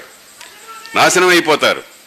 అయినా కానీ రాజకార్యం గనక ప్రజా సంక్షేమం కనుక వాళ్ళు తమ ప్రాణాలకు కూడా తెగించి వచ్చారు. వచ్చి ఒక రోజున తండ్రి నాయనా ఇదిగో ఈ అగ్నిహోత్రాలని మూడింటిని నీవు అర్చిస్తూ ఉండు. మన దేశంలో అతి ప్రాచీన కాలం నుంచి అత్యద్భుతమైనటువంటి ఒకనొక ప్రక్రియ జరుగుతూ ఉండేది. అదేమిటంటే అగ్నిహోత్రార్చన. అగ్నిహోత్ర అర్చన ఎప్పుడైతే మనం ధర్మబద్ధంగా చేశామో అక్కడ ఏ విధమైనటువంటి కరువు కాటకాలు ఉండవు. ఏ విధమైనటువంటి ప్రళయాలు ఉండవు. ఏ విధమైనటువంటి కష్ట నష్టాలు ఉండవు. దక్షిణాగ్ని గార్హపత్యాగ్ని ఆహవనీయాగ్ని అని మూడు రకాలైనటువంటి అగ్నులు. ఈ మూడు అగ్నుల్ని నిత్యము పూజిస్తూ ఉండాలి. అగ్ని కార్యమని కొంచెం కొంచెం ఒక ముప్పై నలభై సంవత్సరాల కిందటి వరకు ప్రతి ఉత్తమ సంప్రదాయ బ్రాహ్మణ కుటుంబాల్లో అగ్నికార్యం అనేది చేసేవాళ్ళు. ఆ అగ్నికార్యంలో వినియోగించేటువంటి ఆ పదార్థముల యొక్క శక్తి చేత ఆ పరిసరాలన్నీ కూడా వాతావరణ కాలుష్యం లేకుండా చక్కగా వర్షాలు కురిసేవి పంటలు పండేవి. ఇప్పుడు మనకు అవన్నీ కరువు అయిపోయినాయి ఎందుకు అయినాయో మనం శాస్త్రీయమైనటువంటి అవగాహన చేసుకుంటే తెలుస్తుంది. కాబట్టి విభాండక మహర్షి ఋష్యశృంగుణ్ణి కుమారుణ్ణి నాయన నువ్వు ఈ అగ్నిహోత్రాలు పూజిస్తూ ఉండు. నేను అడవిలోకి వెళ్ళి మనకి ఈ పూటకు కావలసినటువంటి భోజనం పండ్లు అగ్నిహోత్రాన్ని అర్చించడానికి కావలసినటువంటి చిదుకులు సమిధలు అంటారు వాటిని. అవి పట్టుకొస్తాను అని వెళ్ళాడు. ఈ సందు చూచుకుని ఈ వేశ్యలందరూ వచ్చారు. ఈ వచ్చినటువంటి ఒక ప్రధాన వేశ్య ఆమె మామూలుగా స్త్రీయే స్త్రీ వేషంలోనే ఉంది. జడ చీ కట్టు చీర మొదలైనటువంటివన్నీ స్త్రీ ఉంది. కానీ ఈ ఋష్యశృంగుడికి ఇంకొక జాతి సృష్టిలో ఉంది అనే సంగతి తెలియదు. అందుకని రండి మహానుభావ మీరు ఎక్కడిది మీ ఆశ్రమం ఎక్కడా మీరు ఏ పేరు మీరు చేసే తపస్సు ఏమిటిది అని ఆయన వాడిని తీసుకొచ్చి కూర్చోబెట్టుకున్నాడు. కూర్చోబెట్టుకుంటే అంటే తనలాగానే వాళ్ళు కూడా ఒక మహర్షి యొక్క సంతానమని ఆ మహర్షిలాగానే వీళ్ళు తపస్సు చేస్తూ ఉంటారని అనుకున్నాడు. అనుకుని దగ్గర కూర్చున్నాడు. వాళ్ళు అన్నీ తెలిసినటువంటి వాళ్ళు. వాళ్ళు ఇతన్ని లోబరచుకోవడం కోసం వచ్చారు. అతన్ని అతనిలో జగత్తు దృష్టిని కలిగించాలి అనేటువంటి ప్రయత్నంతో వచ్చారు. వచ్చి అతడు చేసినటువంటి సపర్యలన్నీ తీసుకున్నారు. ఆ తీసుకుని ఆ వేస్య ఏం చేసిందంటే ఈ మహర్షిని తాకి ఆ మహర్షిని శరీరమంతా ఒకసారి స్పృ- స్పృశించి గట్టిగా కౌగిలించుకుని ముఖానికి ముఖం చేరిచ్చి అతనిలో ఒక విచిత్రమైనటువంటి స్పందన కలిగేట్టుగా చేసింది. చేసి అప్పుడు ఈ ఋషి అన్నాడు మీరు ఉండండి మా నాన్నగారు వస్తారు మీకు ఇంకా విశేషమైన పూజ చేస్తారు. అని అంటే మేము మళ్ళీ వస్తాం మాకు కూడా అనుష్ఠాన కార్యాలు ఉన్నాయి అందుకని మేము వెళ్ళిపోతాము. కాబట్టి ఇప్పటికీ మాకు సెలవు ఇవ్వు అని అడిగారు. ఇక ఈయన ఈ మహానుభావుడికి శరీరంలో ఒక విచిత్రమైనటువంటి మార్పు వచ్చేసింది. మనస్సులో ఒక వింత వింత ఆలోచనలు రావటం ప్రారంభించినాయి. అంటే ఏమిటనమాట సుప్తమై గుప్తముగా ఉన్నటువంటి పురుష స్త్రీ సంబంధం అనేటువంటిది అతనిలో మేల్కొనడం ప్రారంభించింది. అది అతి సహజమైనటువంటి విషయం. అట్టా అగ్నిహోత్రాన్ని పూజ చేస్తుండాలి అగ్నిహోత్రానికి మంత్రపూర్వకంగా ఆహుతులు వేస్తూ ఉండాలి సమిధలు వేస్తూ ఉండాలి. చెరువు అంటారు. చెరువు అంటే ఒక రకంగా వండిన పదార్థం. ఆ పదార్థాన్ని కొంచెం కొంచెం వేస్తూ ఉండాలి. అదంతా ఒక ప్రక్రియ ప్రత్యేకమైనటువంటి ప్రక్రియ. ఈ పనేం లేకుండా తదేకంగా ఏదో పిచ్చివాళ్ళగా చూస్తూ కూర్చున్నాడు. తండ్రి వచ్చాడు ఏమిటి నాయన ఏం జరిగింది? అని అడిగాడు. ఏం నాన్నగారు ఎవరో ఒక మహర్షి వచ్చాడు. ఆ మహర్షి చాలా ఆశ్చర్యకరంగా ఉన్నాడు. మనలాగా అతనికి గడ్డాలు మీసాలు లేవు. చాలా ఆ బుగ్గలు అవన్నీ కూడా చాలా సుకుమారంగా ముట్టుకుంటే చా ఏదో జిల్లుమనేట్టుగా ఉంది. మనలాగా అతని శరీర స్థితి లేదు. నెత్తి మీద ఏదో జడలు జడలుగా ఉన్నాయి. ఆ ఆ మహర్షి వచ్చి నాతో మాట్లాడాడు. నన్ను కౌగిలించుకున్నాడు. నన్ను కౌగిలించుకొని నా వదనంబునకు నిజాస్యం ఆసన్నము చేసి ఏదో ఒక విచిత్రమైన ధ్వని చేశాడండి. నాన్నగారు అని చెప్పి తన అనుభవం అంతా చెప్పేసేసాడు చెప్తే విభాండక మహర్షికి భయం పట్టుకుంది. ఈ అరణ్యం ఇది. రాక్షసులు ఉంటారు తపస్సు చేసుకునేటువంటి వాళ్ళ తపస్సులు చెరిచేస్తారు. ఎవరొచ్చి ఏం చేశారోనని నాయనా నువ్వు ఇటువంటి ప్రలోభాలకు పడవద్దు.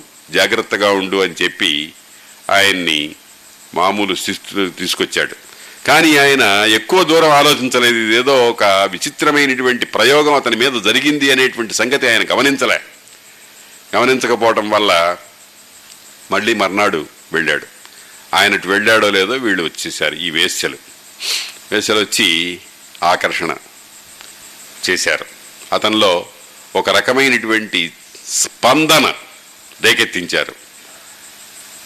అతడు అమాయకంగా మీరు మా ఆశ్రమానికి వస్తే మీకు విశేషమైనటువంటి పూజలు చేస్తాము మీకు ఎక్కువ గౌరవం ఇస్తాము అని కొన్ని కొన్ని మాటలు చెప్పారు. ఆ మాటలు చెప్తే దానికి లోబడిపోయినాడు. ఎందుకంటే నిర్మలమైన మనస్సు. కల్లా కపటములు లేవంటామే అటువంటి మనస్సు.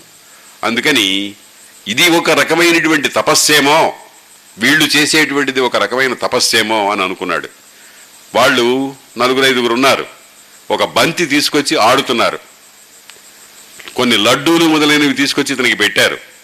ఇతనికి ఎప్పుడూ అరణ్యంలో ఉండేటువంటి పండ్లు తప్ప లడ్డూలు మొదలైనవి ఇది వరకు అనుభవం పొందినటువంటివి కావు. ఆ బంతి ఆడుతుంటే చూస్తుంటే చాలా ఆశ్చర్యంగా ఉంది. ఇట చేత్తో కొడుతుంటే మళ్ళీ పైకి లేస్తుంది. తన తను ఎప్పుడు పువ్వుల దండను చేత్తో ముట్టుకుంటే ముట్టుకున్నాడేమో కానీ బంతి లాంటిది చూడలే. ఈ అనుభవాలన్నీ తండ్రికి చెప్పాడు. వాడి వాళ్ళ చేతిలో ఒక పూల మాల ఉంది నాన్నగారు. అది ఇట్ట కొడుతుంటే పైకి లేస్తోంది చక్కగా సరదాగా చాలా బాగుంది చూడటానికి అని. అంటే అతనికి మెల్లమెల్లగా లోకం తెలియటం ప్రారంభించింది.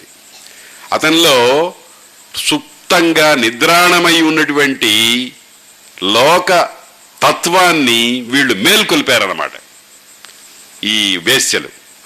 సరే రెండో రోజున మరి అదే సమయానికి వచ్చి మెల్లగా అతన్ని ఆకర్షించుకొని తీసుకువెళ్ళిపోయినారు.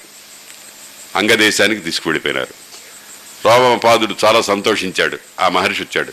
ఆయన అడుగుబెట్టినదే తడవుగా అఖండమైన వర్షం చక్కటి వర్షం పడింది. దేశమంతా పంటలకు దానికి సన్నద్ధంగా సుభిక్షంగా అవటానికి అవకాశం ఏర్పడింది. ఆ రోమపాదుడు తన కుమార్తె అయినటువంటి శాంతను అతనికి ఇచ్చి పెళ్ళి చేసి ఆయన దగ్గర పెట్టుకున్నాడు. అంటే ఇక్కడ రెండు దశలు. ఏమిటి? భౌతిక ప్రపంచం యొక్క లక్షణం తెలిసిన దశ తెలియని దశ. ఈ తెలియటానికి తెలిసిన దానికి వ్యవధానం చాలా తక్కువగా ఉంటుంది. గోడ చిన్న వెంట్రుక వాసి తేడా ఉంటుందన్నమాట. కొంతమంది జీవిత చరిత్రలు చూస్తే మనకు చాలా అమాయకంగా చాలా అజ్ఞానంగా ఏ విధమైనటువంటి కల్లా కపటాలు కుతంత్రాలు తెలియని వ్యక్తులు హఠాత్తుగా ఒక పదవి రావటంతోటే ఎంతగా పెరిగిపోతారో ఎంత సామర్థ్యాన్ని చూపిస్తారో మనం చరిత్రలో చూస్తూ ఉన్నాం. అదేవిధంగా ఈ ఋష్యశృంగ మహర్షి ఒక మామూలు మనిషి అయిపోయినాడు. ఒక సన్యాసి పరమ వైరాగ్యం కలిగిన వాడు సృష్టిలో ప్రాపంచికమైన ఏ సుఖము అనేది ఉంటుంది అనే ఆలోచన కూడా లేనటువంటి వాడు గొప్ప సంసారిగా తయారైపోయినాడు. విభాండక మహర్షి అక్కడ చూచాడు. కుమారుడు కనపడలే. చాలా దుఃఖపడ్డాడు. పుత్ర స్నేహం చాలా గొప్పది. అందుకనే ఎం ప్రవ్రజంతమనుపేతమపేత కర్మం ద్వైపాయనో విరహ కాతర ఆజుహావ. కుమారుడు సుకుడు అట పరిగెత్తుకుంటూ పోతున్నాడు.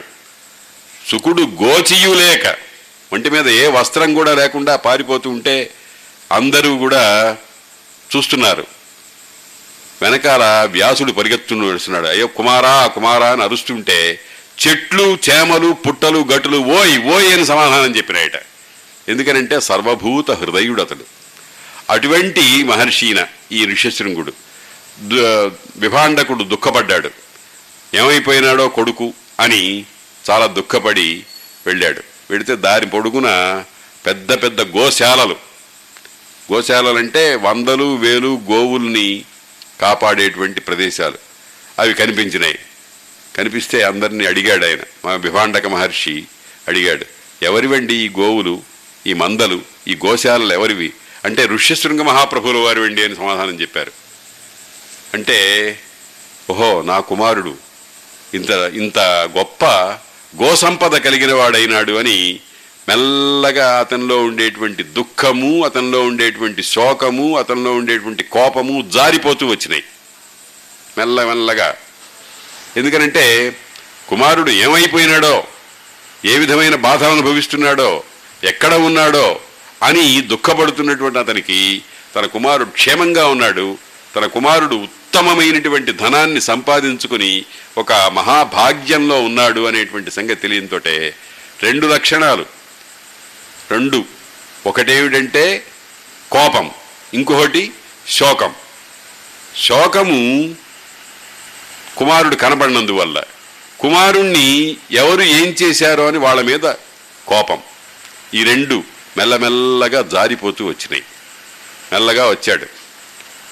రోమపాద అంగరాజ్యానికి వచ్చాడు రాజధానికి వచ్చాడు.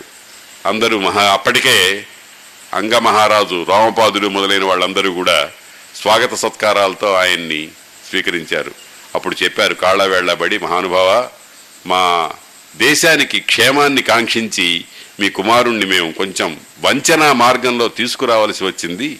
మీరు దయచేసి మమ్మల్ని క్షమించాలి అని చెబితే విభండక మహర్షి ఆ కార్యం వల్ల లోకానికి మేలు జరిగింది కనుక అది అంగీకరించి ఆ రోమ రోమపాదుడిని ఆశీర్వదించి తన దారిని తాను తపస్సుకు వెళ్ళిపోయినాడు. ఈ ఋష్యశృంగోపాఖ్యానం కూడా చాలా పవిత్రమైనటువంటి కథ. అరణ్య పర్వంలో మనకు దొరికేటువంటి ఆణిముత్యాల్లాంటివి అయినటువంటి కథల్లో ఈ ఋష్యశృంగోపాఖ్యానం ఇదంతా ఎందుకు వచ్చిందనంటే ధర్మరాజు తీర్థయాత్రలు చేస్తున్నాడు.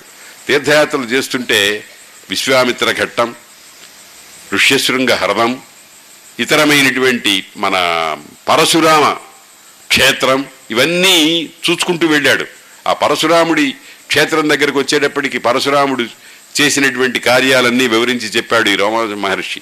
అతడు తీవ్ర క్రోధుడై తండ్రిని సంహరించినటువంటి జమదగ్నిని భయంకరంగా క్రూరంగా నాశనం చేసినటువంటి హైహయుడు అనేటువంటి రాజులు మొదలైనటువంటి వాళ్ళతో పాటు ఇరవై ఒక్క పర్యాయములు రాజులందరినీ కూడా వెతికి వెతికి వెతికి చంపాడు. చంపిన తర్వాత అతనికి చాలా దుఃఖం కలిగింది. ఇంత మహాపాపం చేశాను దీనికి నిష్కృతి ఎట్లాగా అని ఆయన ఒక ప్రత్యేకమైనటువంటి ఏర్పాటు చేసి ఒక క్షేత్రం తయారు చేసి తండ్రి తండ్రులకు ఆ క్షత్రియుల యొక్క రక్తంతో తర్పణాలు చేశాడు. దాన్నే శవంత పంచకము అని అంటారు. అటువంటి క్షేత్రాలన్నింటినీ కూడా వాటి యొక్క మహిమను వాటి యొక్క పుట్టుక స్థితి గతి మొదలైన వాటినన్నింటినీ కూడా రోమశ మహర్షి ఈ మహర్షులందరూ కూడా సమ్యక్ జ్ఞానం కలిగినటువంటి వాళ్ళు. వీళ్ళందరూ కూడా అన్నీ ప్రత్యక్షంగా చూడనక్కరలేదు. భావన చేత వాళ్ళకు సర్వ రహస్యాలు తెలుస్తాయి. పైగా చూచాడు. రామాస మహర్షి చెప్పాడు కూడా నేను రెండు పర్యాయాలు ఈ క్షేత్రాలన్నింటినీ దర్శించానయ్యా అని చెప్పాడు. ఆ భరత ఖండంలో ఉండేటువంటి క్షేత్రాలన్నింటినీ కూడా ఆ మహర్షి రెండు పర్యాయాలు చుట్టుకొచ్చాట మనకు శంకర భగవత్పాదుల వారు కేరళలో కారలిలో పుట్టినటువంటి ఆ మహానుభావుడు. నే కాశ్మీరం దాకా ఏ వాహన సదుపాయాలు లేని కాలంలో ఇటు నుంచి అటు దాకా వెళ్ళి మళ్ళీ అటు నుంచి వచ్చి అనేకమైనటువంటి పుణ్యకార్యాలు చేసి అనేకమైన గ్రంథాలు రాసి అనేకమైనటువంటి మఠాలు స్థాపించాడు. మనకి ఈ కలియుగంలో ఒక వెయ్యి సంవత్సరాలు రెండు వేల సంవత్సరాల వెనకాలనో శంకర భగవత్పాదులు వారు. కానీ మహర్షులు వాళ్ళకి అదే పని. వాళ్ళ పని ఏమిటంటే చెప్తారు వాళ్ళు ఎప్పుడూ ఒకటిన్నర రోజు కంటే ఎక్కడా ఉండరట. శుకుడైతే గోదోహన మాత్ర కాలం కూడా ఎక్కడ ఉండట. అంటే ఆవు పాలు పితకటానికి ఎంత సమయం పడుతుందో అంతకాలము ఓ చోట ఉండట. ఎందుకని అని అంటే ఎక్కడైనా ఒక కొంతసేపు ఉంటే దాని మీద మమకారం ఏర్పడుతుంది. మమకారము అనేది పరమ భయంకరమైన శత్రువు. భారతంలో ఒక చోట చెప్పారు. భారతంలో రెండక్షరంబులు బంధంబు మూడక్షరంబులు మోక్షంబు అని చెప్పారు. సుసూక్ష్మంగా. రెండక్షరంబులు బంధంబు మూడక్షరంబులు మోక్షంబు. ఏమిటి రెండక్షరంబులు? మామ మామ మామ నాది నాది నాది అనుకోవటమే బంధం. దానికి ఇంకొక అక్షరం చేర్చండి. నా మామ నాదేం కాదు. నిజానికి మనదేం కాదు. ఆలోచించి చూస్తే మనదంటూ ఏం లేదు. మన శరీరం మనది కాదు. మన రక్తం మనది కాదు. మన మధ్య మొదలైనవి మనవి కావు. ఎట్లాగంటే మన శరీరం మనదైతే నాకే రోగం రాకూడదు. మన శరీరం మనదైతే పక్షవాతం రాకూడదు. చెయ్యి పడిపోకూడదు. నాది కదా. ఓ చెయ్యి లే అంటే లేస్తుందా? కాబట్టి దీని మీద కంట్రోల్ ఎవరికో ఉన్నది. కాబట్టి అనర్థము సర్వానర్థములకు మూల కారణమైనటువంటిది మమకారం. దానికి చెక్ పెట్టాలి. నా నా మామ నా మామ నా మామ. నాది కాదు నాది కాదు అనుకుంటూ పోవాలి. ఏదో భగవంతుడు ఇచ్చాడు ఈశావాస్యమిదం సర్వం. భగవంతుడు ఏర్పాటు చేశాడు. నీవు కావాల్సింది నా నా భాండాగారం నుంచి అనుభవించు అని కొన్ని పెట్టాడంతే. మనం ఏం చేసాం? దాని మీద మమకారం పెట్టుకుని భగవంతుడిని మర్చిపోయినాం. కాబట్టి మహర్షులైనటువంటి వాళ్ళు ఏం చేశారు? ఎక్కడ ఒక చోట నిలవరు. నిరంతరము తీర్థయాత్రలు చేసుకుంటూ ఉంటాడు. ఈ రోమశ మహర్షి చెప్పాడు నేను రెండు పర్యాయాలు నా జీవిత కాలంలో ఈ తీర్థాలన్నీ సేవించానయ్యా అని చెప్పాడు. దానివల్ల ఏమిటి జరుగుతుంది? ఎక్కడ ఏ ప్రదేశం మీద ఏ వస్తువు మీద మమకారం అనేది ఏర్పడదు.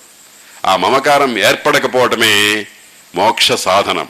అటువంటి తీర్థయాత్రని ధర్మరాజు చేత ఆ మహర్షి చేయించి శ్రేష్టమైనటువంటి అగస్త్య చరిత్రని ఋష్యశృంగోపాఖ్యానాన్ని ఆ ఆ ధర్మరాజాదులకు చెప్పి వాళ్ళ యందు ఒక భక్తి విశేషం కలిగేట్టుగా ఏర్పాటు చేసి పెద్ద ఉపకారం చేశాడు. ఇక్కడ చూడండి ఇంకొక విశేషం ఏమిటంటే రోమశ మహర్షి ఈ పని చేసినందుకు ఫీజు ఏం పుచ్చుకోవాలా? అంటే నిస్వార్థ సేవ. దేవేంద్రుడు మొదలైనటువంటి వాళ్ళు ఈ పని చెయ్యమని ఆజ్ఞాపించారు అని చెప్పాడు. కాబట్టి ఎంత ఉదాత్త జన్మము ఉదాత్త కర్మము కలిగినటువంటి మహానుభావుల యొక్క చరిత్రను మనం తెలుసుకున్నామో చూచి మనం కూడా ఆనందిద్దాం. మన జీవితంలో అటువంటి లక్షణాన్ని ఏర్పడు ఏర్పాటు చేయవలసిందిగా కృష్ణం వందే జగద్గురుం భగవంతుణ్ణి ప్రార్థిస్తూ ఇవాటికి సెలవు తీసుకుంటాను.